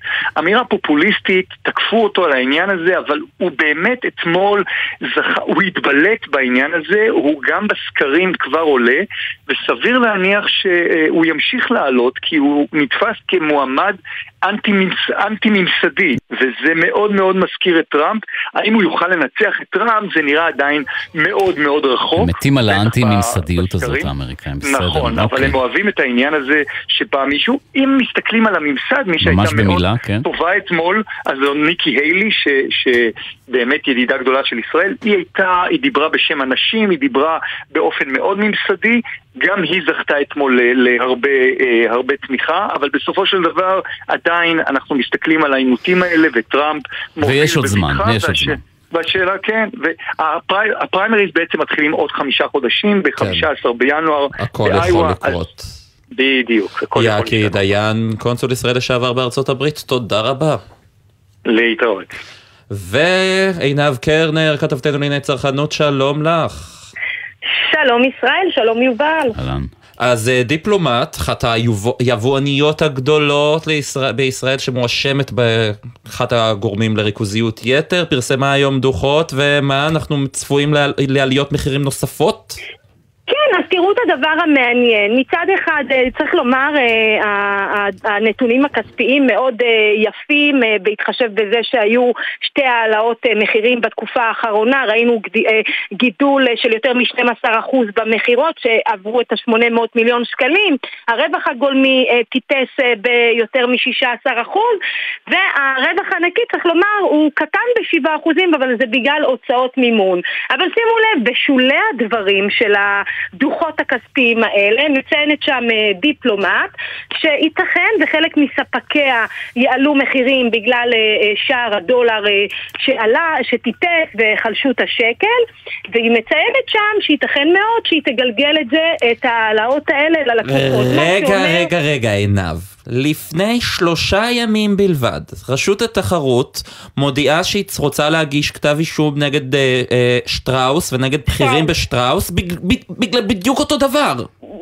לגמרי, נכון מאוד, וזה, זה, אגב, וזה לא פעם ראשונה שדיפלומט אה, מאותתת אה, בצורה הזאת, ובאמת גם אז כש, כשרשות התחרות אה, הודיעה ש, ש, שהיא מגישה כתב אישום כלפי שטראוס, באמת עלתה השאלה, למה רק שטראוס, ואולי זה באמת הסנונית הראשונה ותהיינה עוד חברות אה, בעניין הזה, אבל זה בהחלט מעניין, תראו, אנחנו מדברים על, אה, אם אנחנו לוקחים את זה רגע לעולם שלנו, על אה, תקופת יוקר המחיה, ובאמת שאנחנו רואים שהכל אה, מתייקר, אז גם אם חיפשנו איזושהי כן. נחמה בנושא הזה של העלאות המחירים, אני רוצה להזכיר לכם, ישראל ויובל, שלפני שנה וחצי שהתחילו העלאות המחירים, זה בדיוק התחיל ככה, בטפטופים האלה.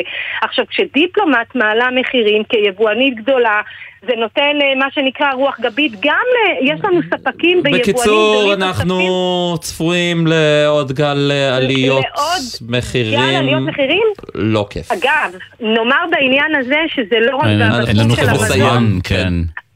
אני שומעת היום גם על הנושא של מוצרי החשמל, שמוצרי חשמל שכבר נקנו בתחילת השנה כן, אז זה בשער כן עוד. חלק, עוד חלק אז זה עוד מהגל. חלק, בהחלט. עינב קרנר, נכון כתבתנו. לענייני צרכנות, תודה רבה.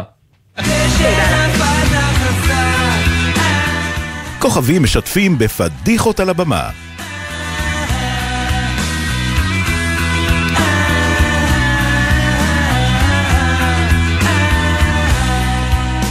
שלום לך מיקי גבע. שלום לכם חבר'ה, מה שלומכם? אנחנו בסדר גמור. קודם כל קוראים לפינה הזו נפלת חזק. על שם הסדרה שלך בכלל, זה בעצם ממך הגיע הכל. וואו, איזה כיף. זה חמי רודנר לדעתי הראשון שנעץ את זה.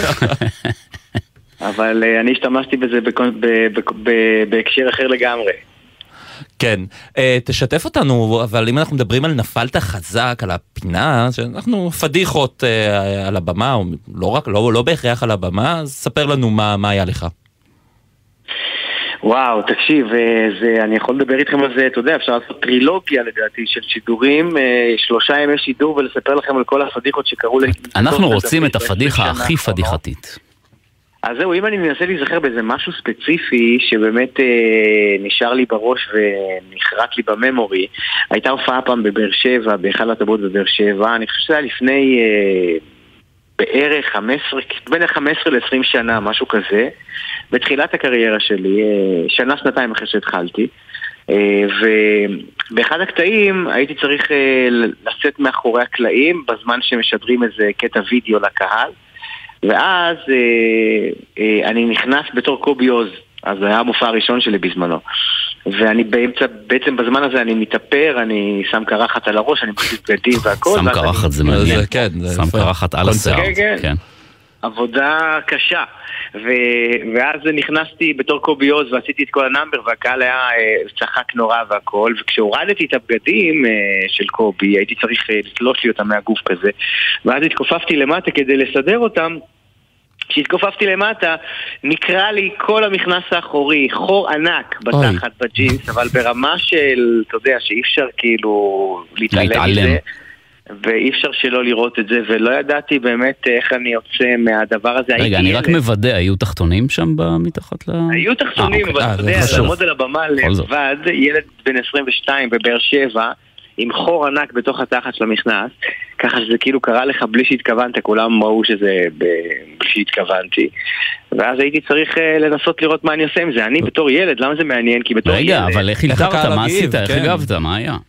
אז זהו, אני, זה מה שאני אומר לכם, בתור ילד לא ידעתי מה לעשות, הייתי בשוק. הייתי בשוק ופשוט הסתרתי את זה, את כל ה-20 דקות שנשארו למופע, פשוט עמדתי ועשיתי את המופע סטנדאפ קדימה ולא הסתובבתי ולא זזתי בשום אה, צורה. היום... זהו, היום היית זה עושה אחרת, נכון?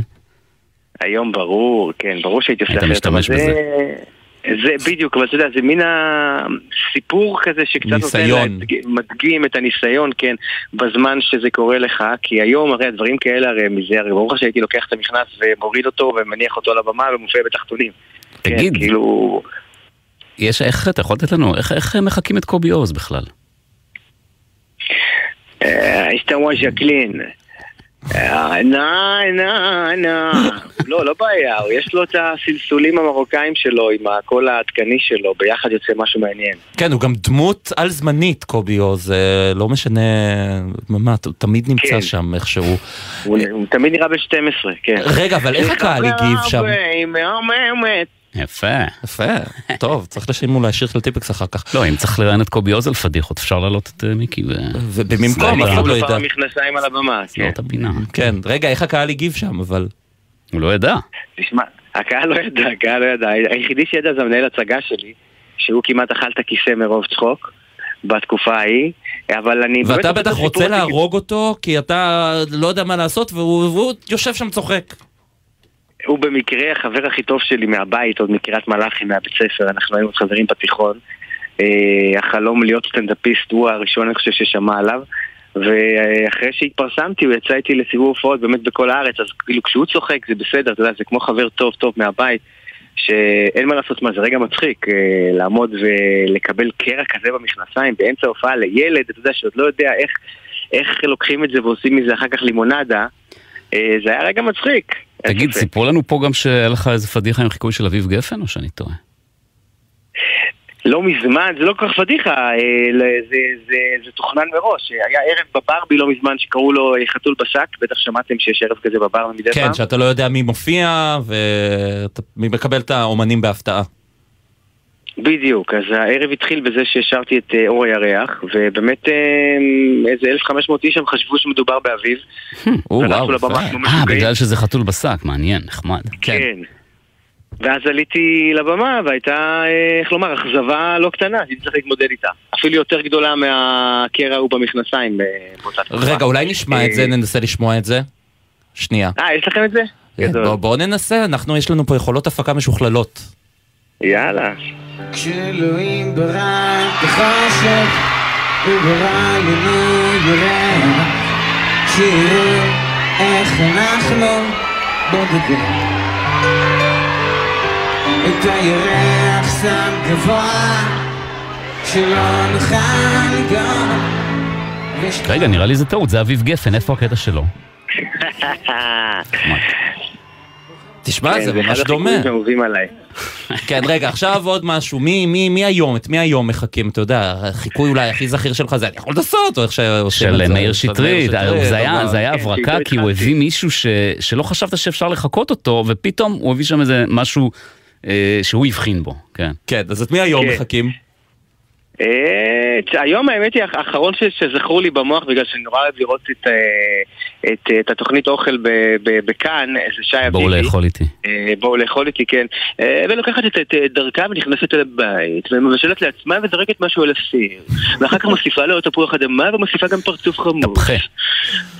תפוחי אדמה ופרצוף חמוץ, כן. כן, זה בעיקר מה שתפוס לי אה, בראש, אבל תשמע, כרגע אה, יש לנו, יש לי את מופע חפלה אה, שלי, החפלה של מיקי גבע, זה מופע חדש, שזה בעצם הייתה הופעת השקה שלו בברבי, ההתחזות לאביב גפן, כי במופע הזה אני עושה בערך 40 חיקויים. וואו. של זמרות וזמרים, אתם מוזמנים, כן. רגע, רגע, זמרות, איזה זמרות? אין זמרת. מי לא, אתה יודע, נגיד אה, עדן חס- עדן- עדן בן זקן, או. אה, קורין הלל, רגע, רגע. יש כל מיני שילובים עדן בן כאלה. זקן. קוראים לי בשכונה. אני קצת פשוט צונן, אני קצת אה, הצטננתי, הייתי קצת כן. בטיול, וחזרתי מצונן, אבל אתם מוזמנים לראות את זה מופע בלייב. תקשיב, חפלה. חמישה נגנים. כן, מופע- חמישה נגנים, 40 חיקויים, בערך שעה וחצי של חפלה, שכולם רוקדים על השולחנות, כיף גדול, אווירה שמחה מאוד. אתה בעצם נהיה זמר ממש, אם אתה מביא להקה של נגנים וכולי. נכון, אני לוקח את החיקויים אה, לשלב הבא, אני חושב שעשיתי עם זה את כל הזוויות המעניינות אה, שנראו לי מגניבות, ועכשיו השלב הבא זה להעביר את זה לשלב הלייב, ובאמת להגיע ולהרים אנשים קצת באוויר, זה מין אה, שליחות אני מרגיש. אה, בסטנדאפ אתה מצחיק אותם, אבל עם הלהקה עושים ממש אהבה ביחד, רוקדים ביחד, אתה יודע, זה, זה הופעות שנמשכות כמעט שעתיים. כולם בסוף רוצים להיות זמר, אתה מבין ישראל? כולם בסוף, לא משנה מה, למי רוצים שיש את להיות זמר. הכישרון הבסיסי, אני בחיים לא בסוף הייתי הם מצליח רוצים בזה. לשיר, כולם, כולם, כולם. יפה. ברור, תשמע, זה כיף גדול, זה כיף גדול, אין מה לומר. סטנדאפ הרבה יותר קשה דרך אגב. סטנדאפיסט זה הכי קשה להיות סטנדאפיסט. כן, אה, טוב, אנחנו אה, נפרדים עכשיו, אנחנו נחזור לשמוע את השיר שלך עכשיו. שלך, של אביב גפן יאללה, שאתה איזה עושה. כיף.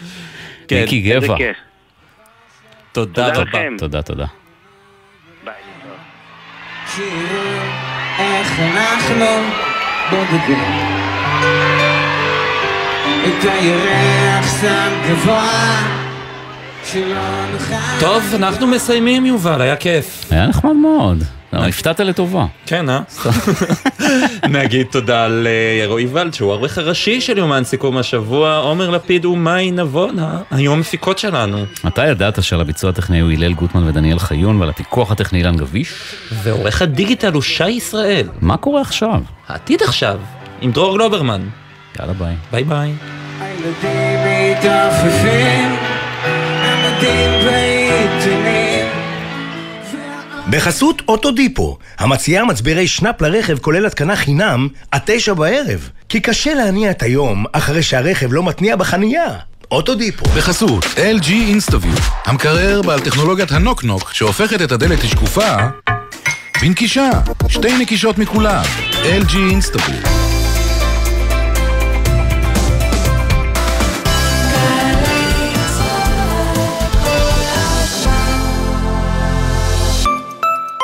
מי לא מכיר את מייגו והאזור האישי-ממשלתי שמוציא אתכם מהתור? מי? למשל אבי, שצריך להעביר בעלות על רכב.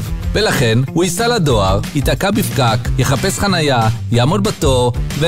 אתם מבינים? בזבוז זמן, חבל על הזמן. במקום זה, הוא היה יכול להיכנס למייגוב, להעביר בעלות, בקלות, ולקבל גישה למגוון גדול של שירותים ממשלתיים, שיכולים לחסוך זמן, כסף ותורים. חפשו מייגוב ברשת. מגישים מערך הדיגיטל הלאומי ומשרד הכלכלה והתעשייה. שומעת? זה כאן. דיור בהנחה, תחבורה מעולה, התחדשות עירונית אחראית. איפה אתה? בעתיד? לא, בכפר סבא. חפשו פרויקט הצעירים מעיריית כפר סבא. העתיד מתחיל כאן. קבלנים ויזמים, שימו לב, הכל מתחבר להצלחה אחת בכרמי גת שבקריית גת. שיווק קרקעות לבניית 9,000 יחידות דיור ושטחי מסחר יוצא לדרך, ואתם מתחברים להצלחה שאפשר לבנות עליה. מתחברים למטרופולין החדש של ישראל, מתחברים לשכונה מבוקשת ומניבה על פי כל מדדי הנדל"ן, מתחברים למיקום אסטרטגי, תחבורה ונגישות, חינוך, תרבות, פנאי וספורט. תאריך אחרון להגשת הצעות, 4 בספטמבר, באתר רמי. הכל מתחבר להצלחה אחת, בכרמי גת. פרטים באתר רשות מקרקעי ישראל. מאות ילדים ובני נוער נפגעים מדי שנה בתאונות דרכים בימי החופש הגדול. בואו נמנע את התאונה הבאה. ילדים עד גיל תשע חוצים את הכביש רק בליווי מבוגר. ולגדולים אנחנו מזכירים, לחצות רק במעבר חצייה, רק כשהכביש פנוי, ולא להשתמש בטלפון בזמן חציית הכביש. לפעילויות על בטיחות בדרכים לילדים ולכללי בטיחות נוספים לימי הקיץ, בקרו באתר הרלב"ד. מחויבים לאנשים שבדרך.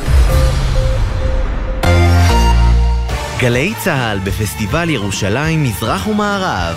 תזמורת ירושלים מזרח ומערב מארחת תחת כיפת השמיים את אסתר עדה, אשתר, אלני ויטלי, ולרי חמתי ולינט במופע חד פעמי. ניצוח וניהול מוזיקלי מאסטרו תום כהן. ראשון, שמונה וחצי בערב, בריכת הסולטן, ובקרוב בגלי צה"ל. מיד אחרי החדשות, דרור גלוברמן.